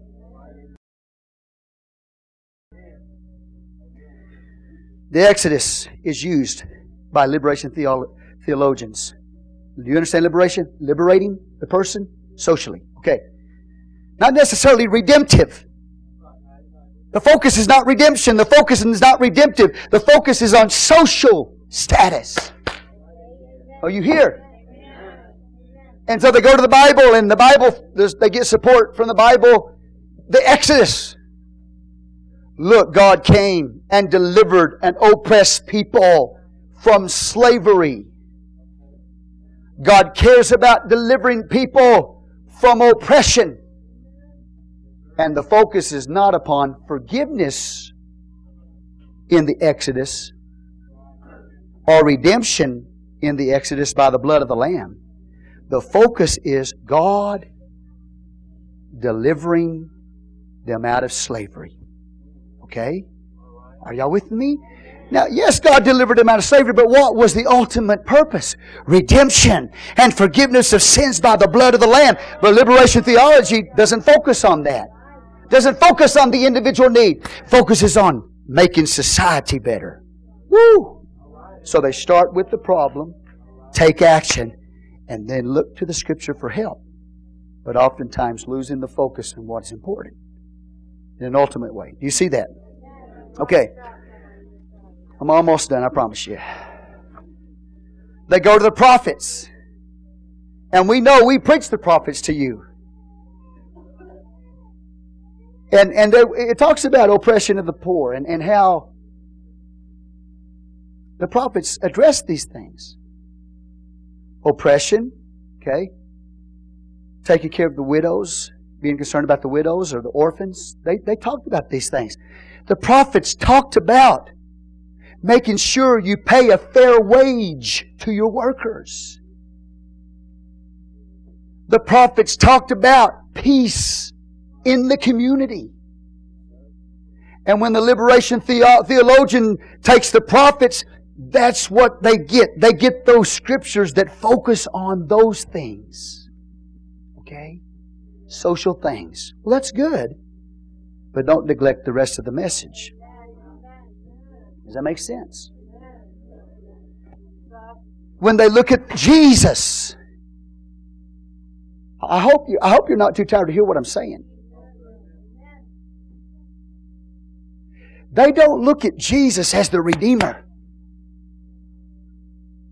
They look at Jesus as the great liberator.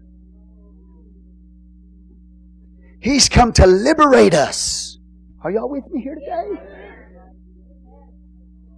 And when they look at the life of Jesus, you know what they focus on? Liberation theology? Only what Jesus did in history as a man. How he changed history with his life. How did he liberate? How, how, are you with me? People. Does that make sense? Let, they don't focus on him as a redeemer. Amen. In the way evangelicals would, we look at him as, as the one who, who died for us for our sins. Are you here? But liberation theology says he came to liberate us. He came to make us free. Now I want you to hear what I'm saying because when you hear the news, People are talking about we need freedom, we need liberty. And they're talking about their own rights. You will hear them talk like this Jesus came to liberate us. He died on the cross so he could identify with the oppressed. He died on the cross so he could identify with the poor. That's what they say. Jesus died on the cross for my sin. And yes, He did more for humanity than any man ever did. But He didn't just come to liberate you socially. He didn't just come to liberate me socially. He didn't just die on the cross to identify with the poor. He didn't just die on the cross to identify with the oppressed. He died for my sin.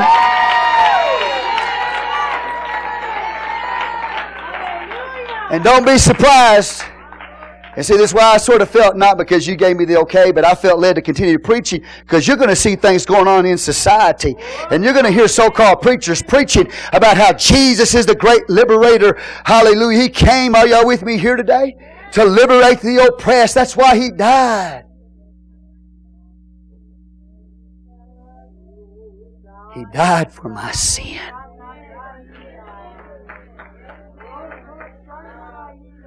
Not just so, not so he could identify with some poor person or, or identify with, with oppression.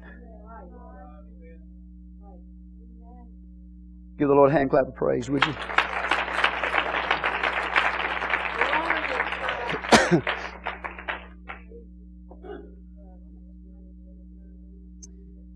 so when they talk about Jesus, they talk about Jesus as a historical figure.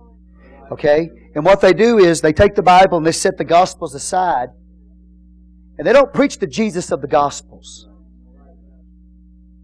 They preach Jesus as a man who changed history, who came to liberate. Are you with me here today? My friend, you cannot set the Word of God aside. You can't set the Gospels aside. The Gospels present a Jesus that's totally different from what liberation theology preaches. Give the Lord a hand clap of praise.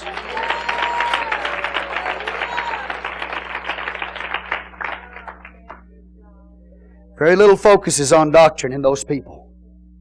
They're not going to tell people from the Word of God what they need to do. Because doctrine is not important.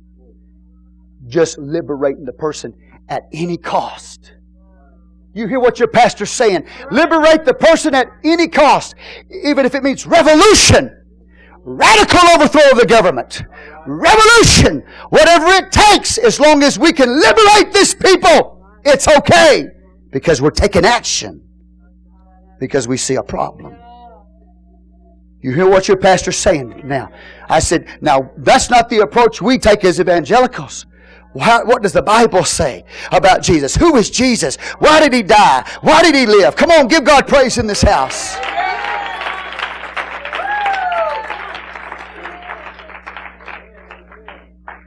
And they say, well, when Jesus came, we'll, look at his human life. What did he do?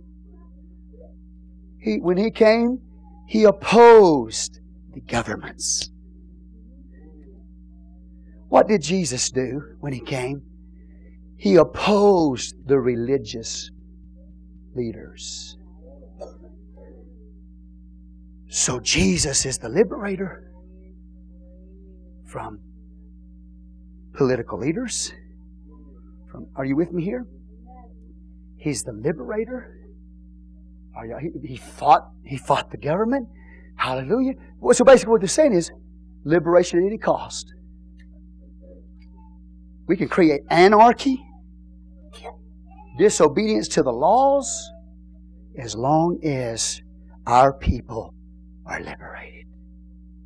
As long as our people get their rights at any cost. And they use the Bible. They use Jesus, His life and His death, the Exodus, the prophets, to preach a liberation theology about how bad society is instead of how bad the individual is in need of a Savior. Are you hearing this? So, Jesus, when He's dead on the cross, how many of you wanted me to say this to you? And I'm going to say it to whether you want me to or not. But I will tell you this. When Jesus hung on the cross, He was not a victim. But liberation theology says when Jesus hung on the cross, He became a, a victim. He, he became an example. Jesus did not die on a cross as a victim. He wasn't a victim to anybody. He was the Christ of God, the Holy Son of God that willingly laid down His life for you and for me. Jesus was never a victim. And for you to take a victim mentality in life and use Jesus as an example of victimism. Yeah, I don't even know if that's a word. You're wrong. Jesus was never a victim. He was in control. When he was hanging on the cross, he said, Into thy hands I commend my spirit. And then he said, It is finished. Tetelestai, a word of victory and triumph. He didn't die as a victim, he died as a victor in the name of Jesus.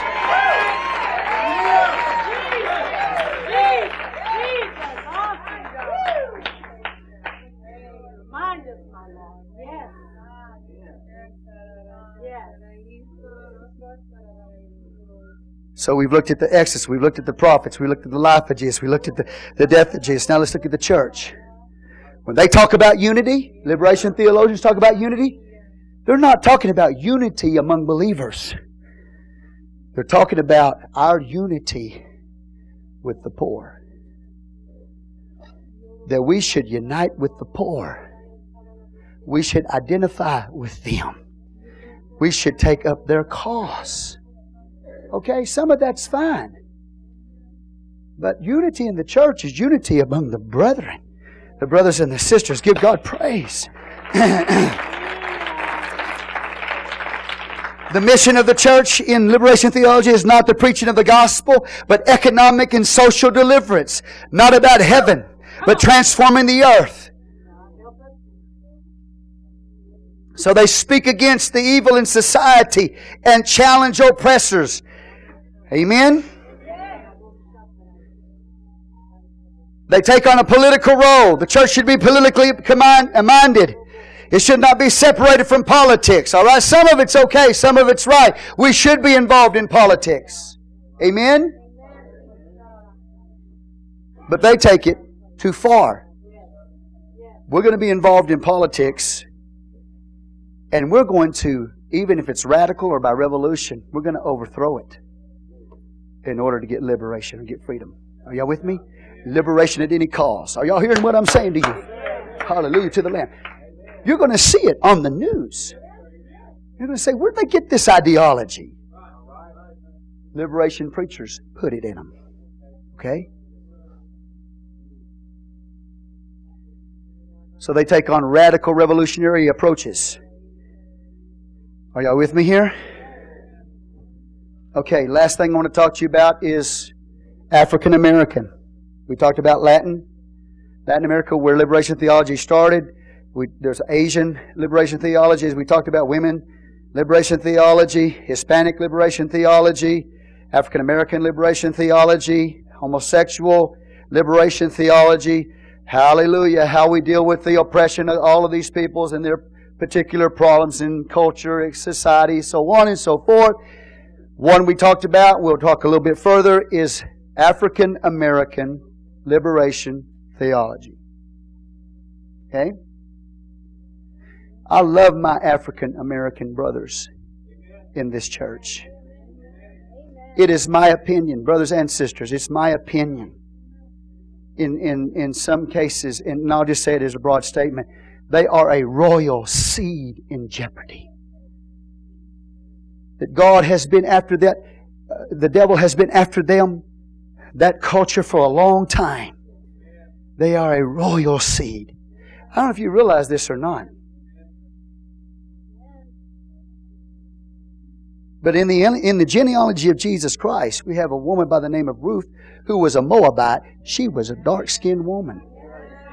And she was in the genealogy, a royal seat in jeopardy.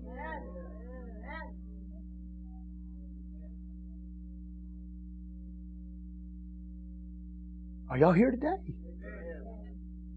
I don't have time now. I could tell. I could teach some things in the Bible that blow your mind away. I, I could tell you people that were as, as dark skinned as Brother Thurman is right here, and you wouldn't believe me. Because you want a white Jesus.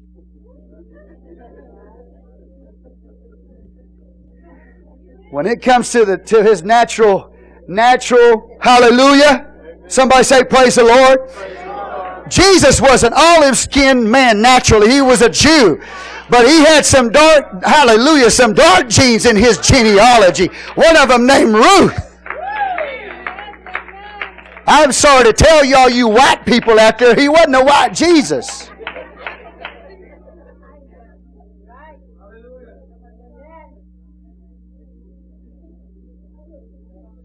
And he wasn't a Hispanic Jesus either.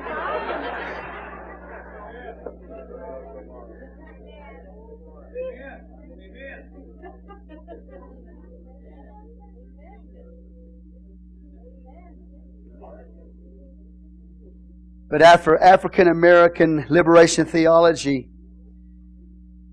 deals with the oppression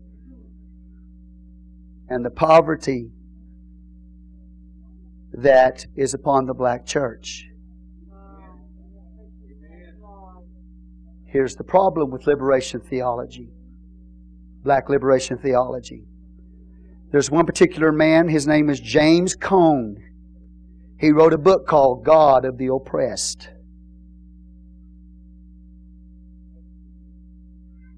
And in that book, he dealt with the African American, the oppression of the African American, and the black church. Amen. Now, all right, y'all with me? How many can look? You know what color my skin is? Anybody know? You have any doubts? Okay. You know when somebody has been affected by um, African American liberation theology. Because when they find out he goes to a church that has a white pastor, or he goes to a church that has a white pastor,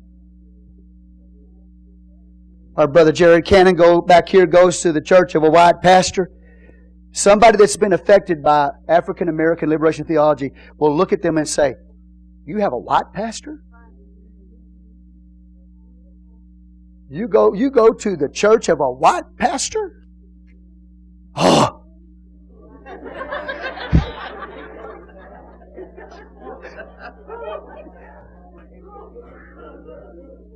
they don't have no soul. Can't preach. Yeah, yeah.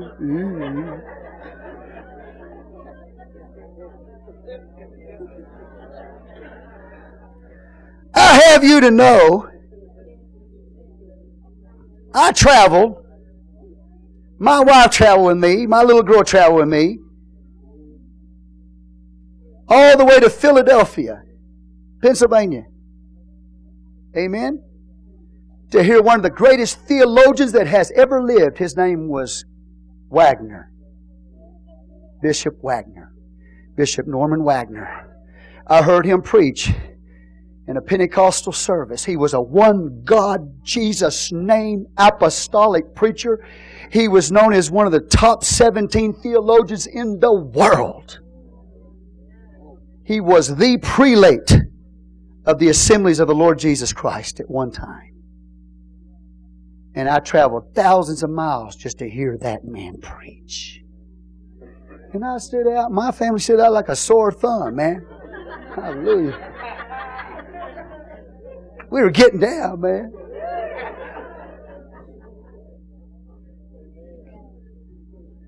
Are y'all with me? So don't don't play that card with me.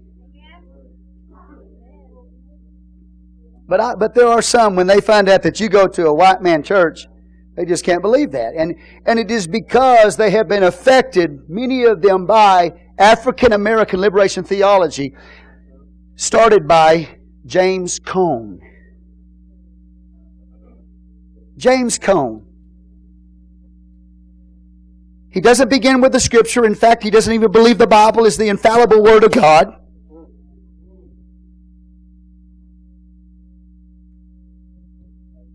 He begins with a social context and uses the Bible only selectively. And the great sin he says, the great sin is the sin of whiteness. Hallelujah. I'm as white as they come, man.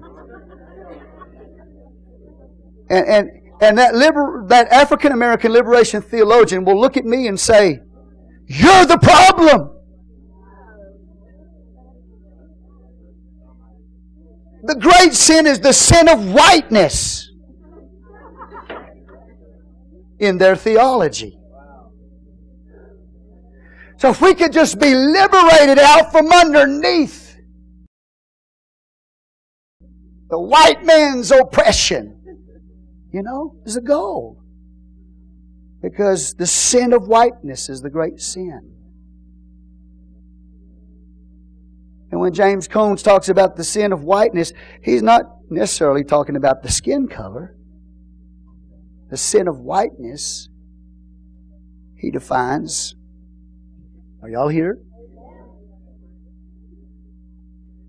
The white man's oppression of the African American and the poor. In some cases, true. It should not be in the church, but in some cases, true.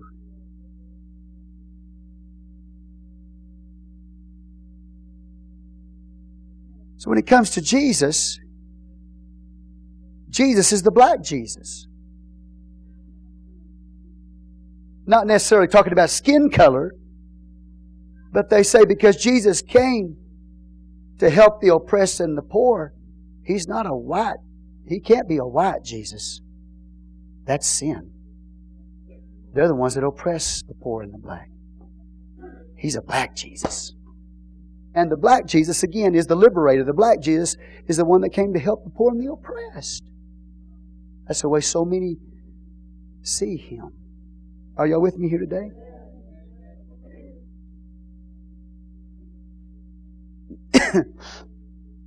so oppose, in that theology, oppose the sinful whiteness. Do you understand what? Now, listen to me carefully, church. In some cases, that's true. But if you get up and you stand in your pulpit and you radically beat your fist on the pulpit, and you tell your congregation, your African American congregation, that the, the great sin is the sin of whiteness and the oppression of the white man on our people, what are they going to do? Liberation at any cost. Anarchy in the streets. Revolution. The white man's against us. In some cases, that's true. But it shouldn't be in the church. Give the Lord a hand clap of praise.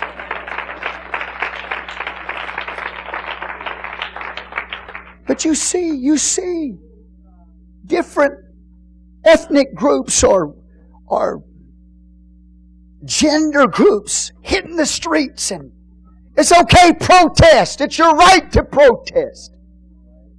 But don't try to overthrow things radically by a revolution to try to create a liberation.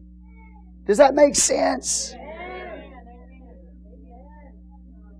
Stop pointing your finger at some gender or some ethnic culture. Stop pointing the finger saying, they're the blame. It's individual sin. You're going to find bad white people and bad African Americans and bad Asians and bad Hispanics. Individual sin that's the problem.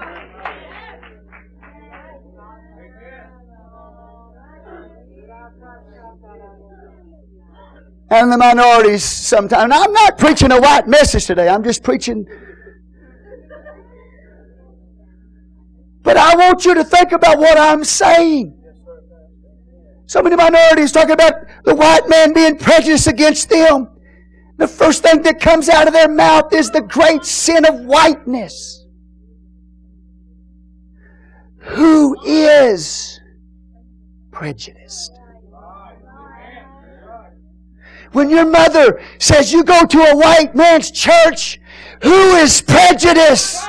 the man that's preaching to you or your mother who talks about prejudice.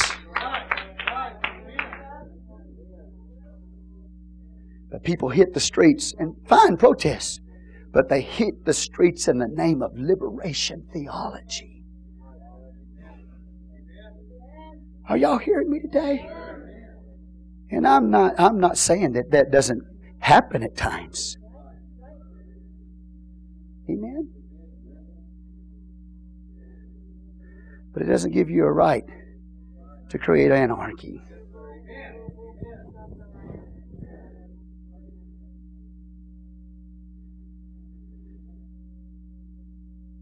And salvation, even in that theology, is more social. More social.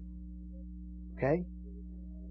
Liberating whatever culture, the Latin, Hispanic, liberating Asians, liberating women, liberating homosexuals from oppression. It's not about salvation of the individual eternally, it's about a social salvation. Do you understand? Are y'all here? Man, I, I, I, tell you, I have heard preachers that were really true preachers, apostolic preachers, African American preachers. They taught me a lot about what I understand about the oneness of God. Bishop Wagner, when he talked, when he preached on the oneness of God, nobody could preach on the oneness of God like that man. Nobody. I've got tapes in my library where he taught on the oneness of God. He wasn't white. He was black. He went in to be with the Lord. And when they had that, his funeral, there were thousands of people there. Thank God for true men of the gospel. Whether they be white, Hispanic, hallelujah, black, Asian, whatever. There, there are some true preachers, but I'm talking about preachers that take a liberation theology approach in trying to liberate their particular ethnic group at any cost, socially more than anything. Okay, you with me here? Say, Praise the Lord. Real quick. The positive aspects of liberation theology theology must connect to life. Don't let your theology just out, be out there floating around with no meaning. Do something in life with what this Bible says. That's a positive we can take from. And that's praxis. That means practice or action. put it in action. That's something good you can take from liberation theology. Okay? A recognition of social sin, sin in the structures. It's there. There is sin in the structures. There is injustice um, in the judicial system. Judges sitting on the on their benches, legislating law instead of upholding law. Okay?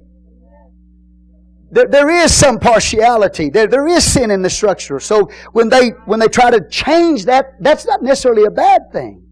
It's a good thing. If something is unjust, God is going to stand on the side of right, not unjust, not the side of injustice. That's a good thing. Again, praxis, praxis, P-R-A-X-I-S, being involved in political process. It's not so much about party, Democrat, Republican, or independent. Okay? They, they, they emphasize the importance of being involved in, in politics. Again, I will say, the positive is, yes, be involved in politics. Again, it's not about necessarily party. Okay, what party they are. Are you with me? It's about policy.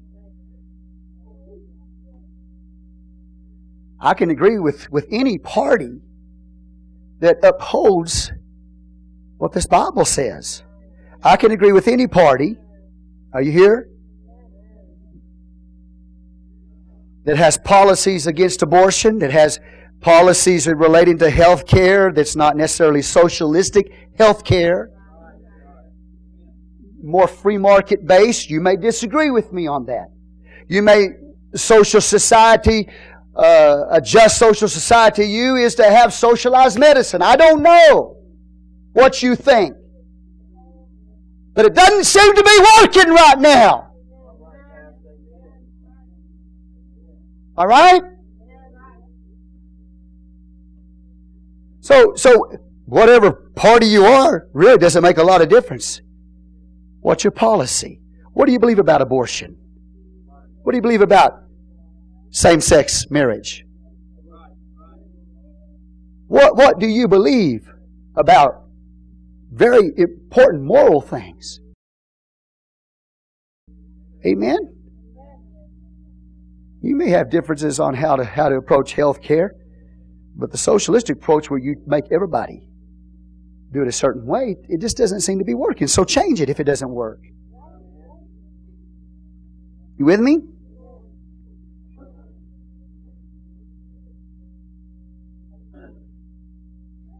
Social justice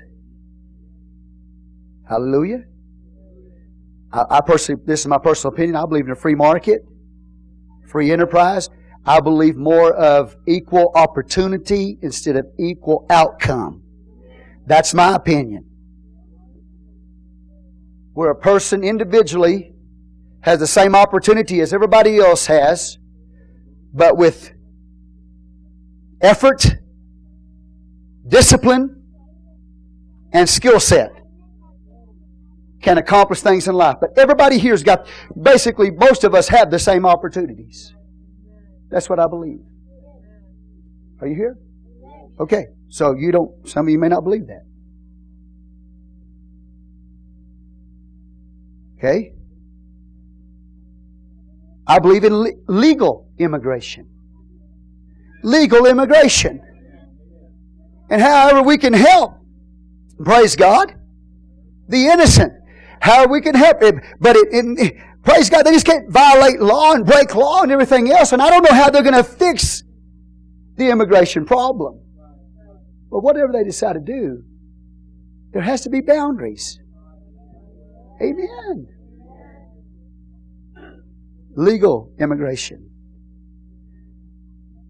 Upholding the Constitution.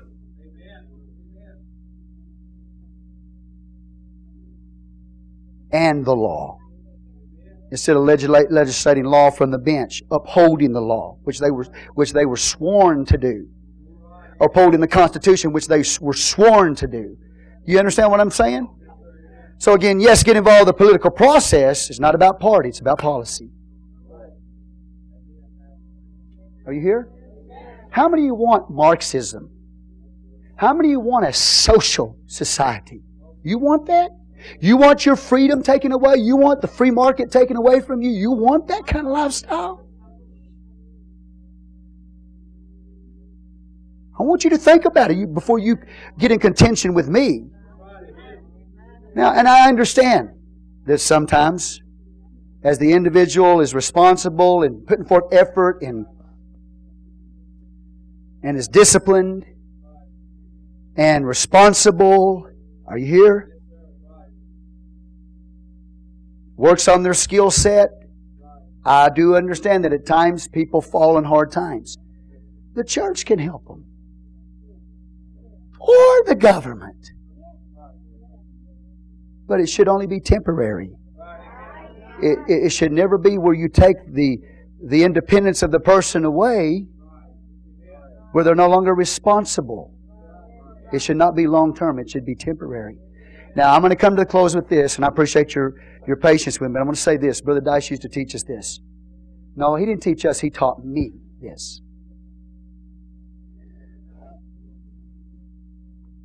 He told me, he said, if you take a person's independence away from them, that means you're doing everything for them. When you do that, you're taking their independence away from them and they will hate you. Now, you would think that if somebody was doing everything for you, that you would respond to them in love and, and thanksgiving. It's just the opposite. You let somebody do everything for you and they take your independence away from you, you will hate that person. That's why I'm real careful. All right? Before we start giving you money and stuff, we'll work with you to try to help you make the right decisions biblically in your life, make changes that you need to make in your life socially so you can be a productive citizen on your own and be responsible for yourself. Amen?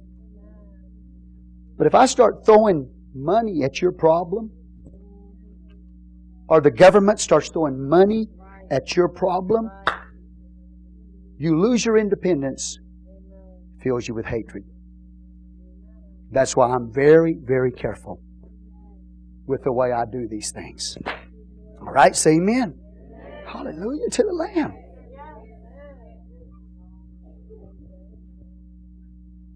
So, for those of you out there today who think the social justice should be everything should be done for you, you totally under, misunderstand humanity. You do that and they lose their independence. And they hit the streets in anger and riots, and where's all that coming from? They've lost their identity. They've lost their independence. Praise God.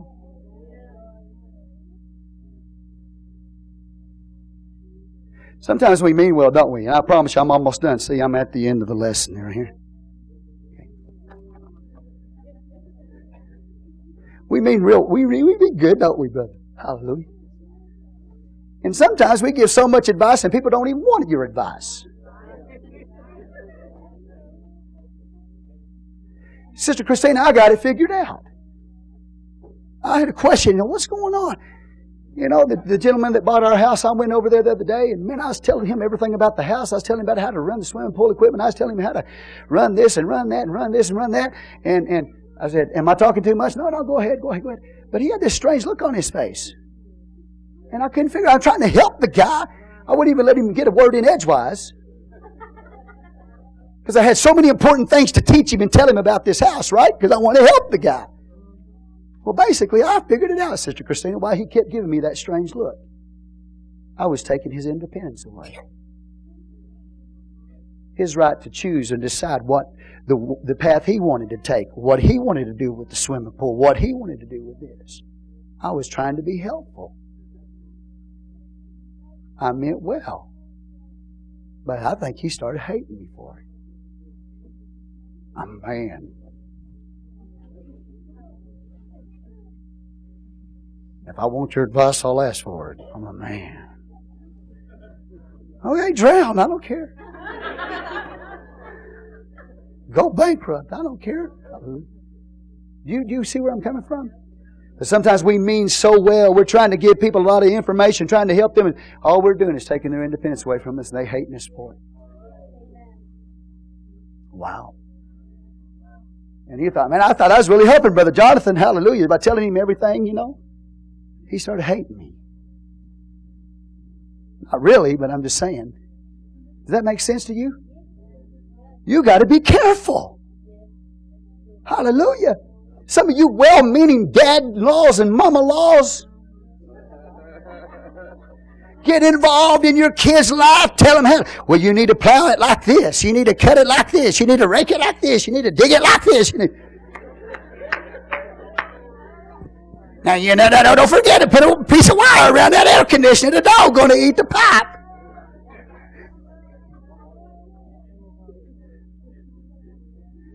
You tried your best to try to help them from learn from your mistakes, and they're looking at you and they hate your guts because they want to learn by themselves that the dog is going to eat their air conditioner, and they don't want you to tell them that. And we mean we do, don't we? We mean well, trying to help people in so many different ways, and they just don't want our help. I got it figured out, says Christina. I got it figured out. I was wondering why he looking at me like that. Hallelujah. You know, you mean well. You want to help your kids out. You pull up in the front yard. You start unloading your truck. Mops, brooms, mop buckets, soap. What do you mean by this? I'm just bringing you a mop bucket and a broom so you can clean your house. I keep my house clean, I'll have you to know. You're going, whoa, what I do? And then you drive by there, their house the next morning, they've thrown all the mops and the brooms and everything out, out in the middle of the street, splintered. I spent good money on that. Why are they doing that, throwing the mops out in the street? They don't want your help. My point is this. If you try to build a social, a, a society, a just society based on doing everything for people, they lose their independence and they are filled with hatred. So you have to be careful about when you get involved and how you get involved because you'll come back with a bloody stub. You'll get hurt. And you'll wonder why. That's why some of y'all call me and, you know, say, Pastor, I'm going to go do this for so and so. And I'm going, man, I'm biting my tongue. I'm thinking, don't dare do that. but you've already told me what you're going to do, and I'm not going to try to change your mind, so I let you go your merry way and you create more problems than you fix.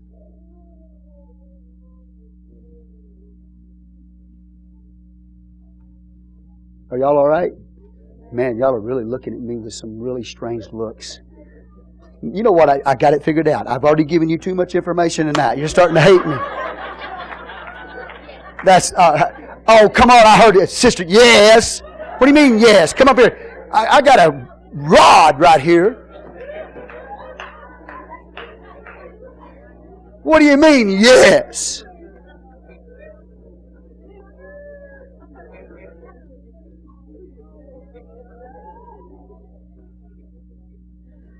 So we can learn again.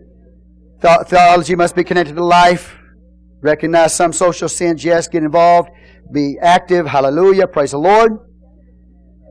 So on and so forth. Politics. I we already talked about some things. Concerns about liberation theology. It has a Marxist influence, socialistic influence. It puts Marxism over Christian truth. False doctrine is oftentimes in the writings. The way they handle Scripture is often wrong. The balance of the individual and society evil is not there. It's more focused on the evil of society than the evil of the person, all right? Amen? In summary, When we talk about where's the balance?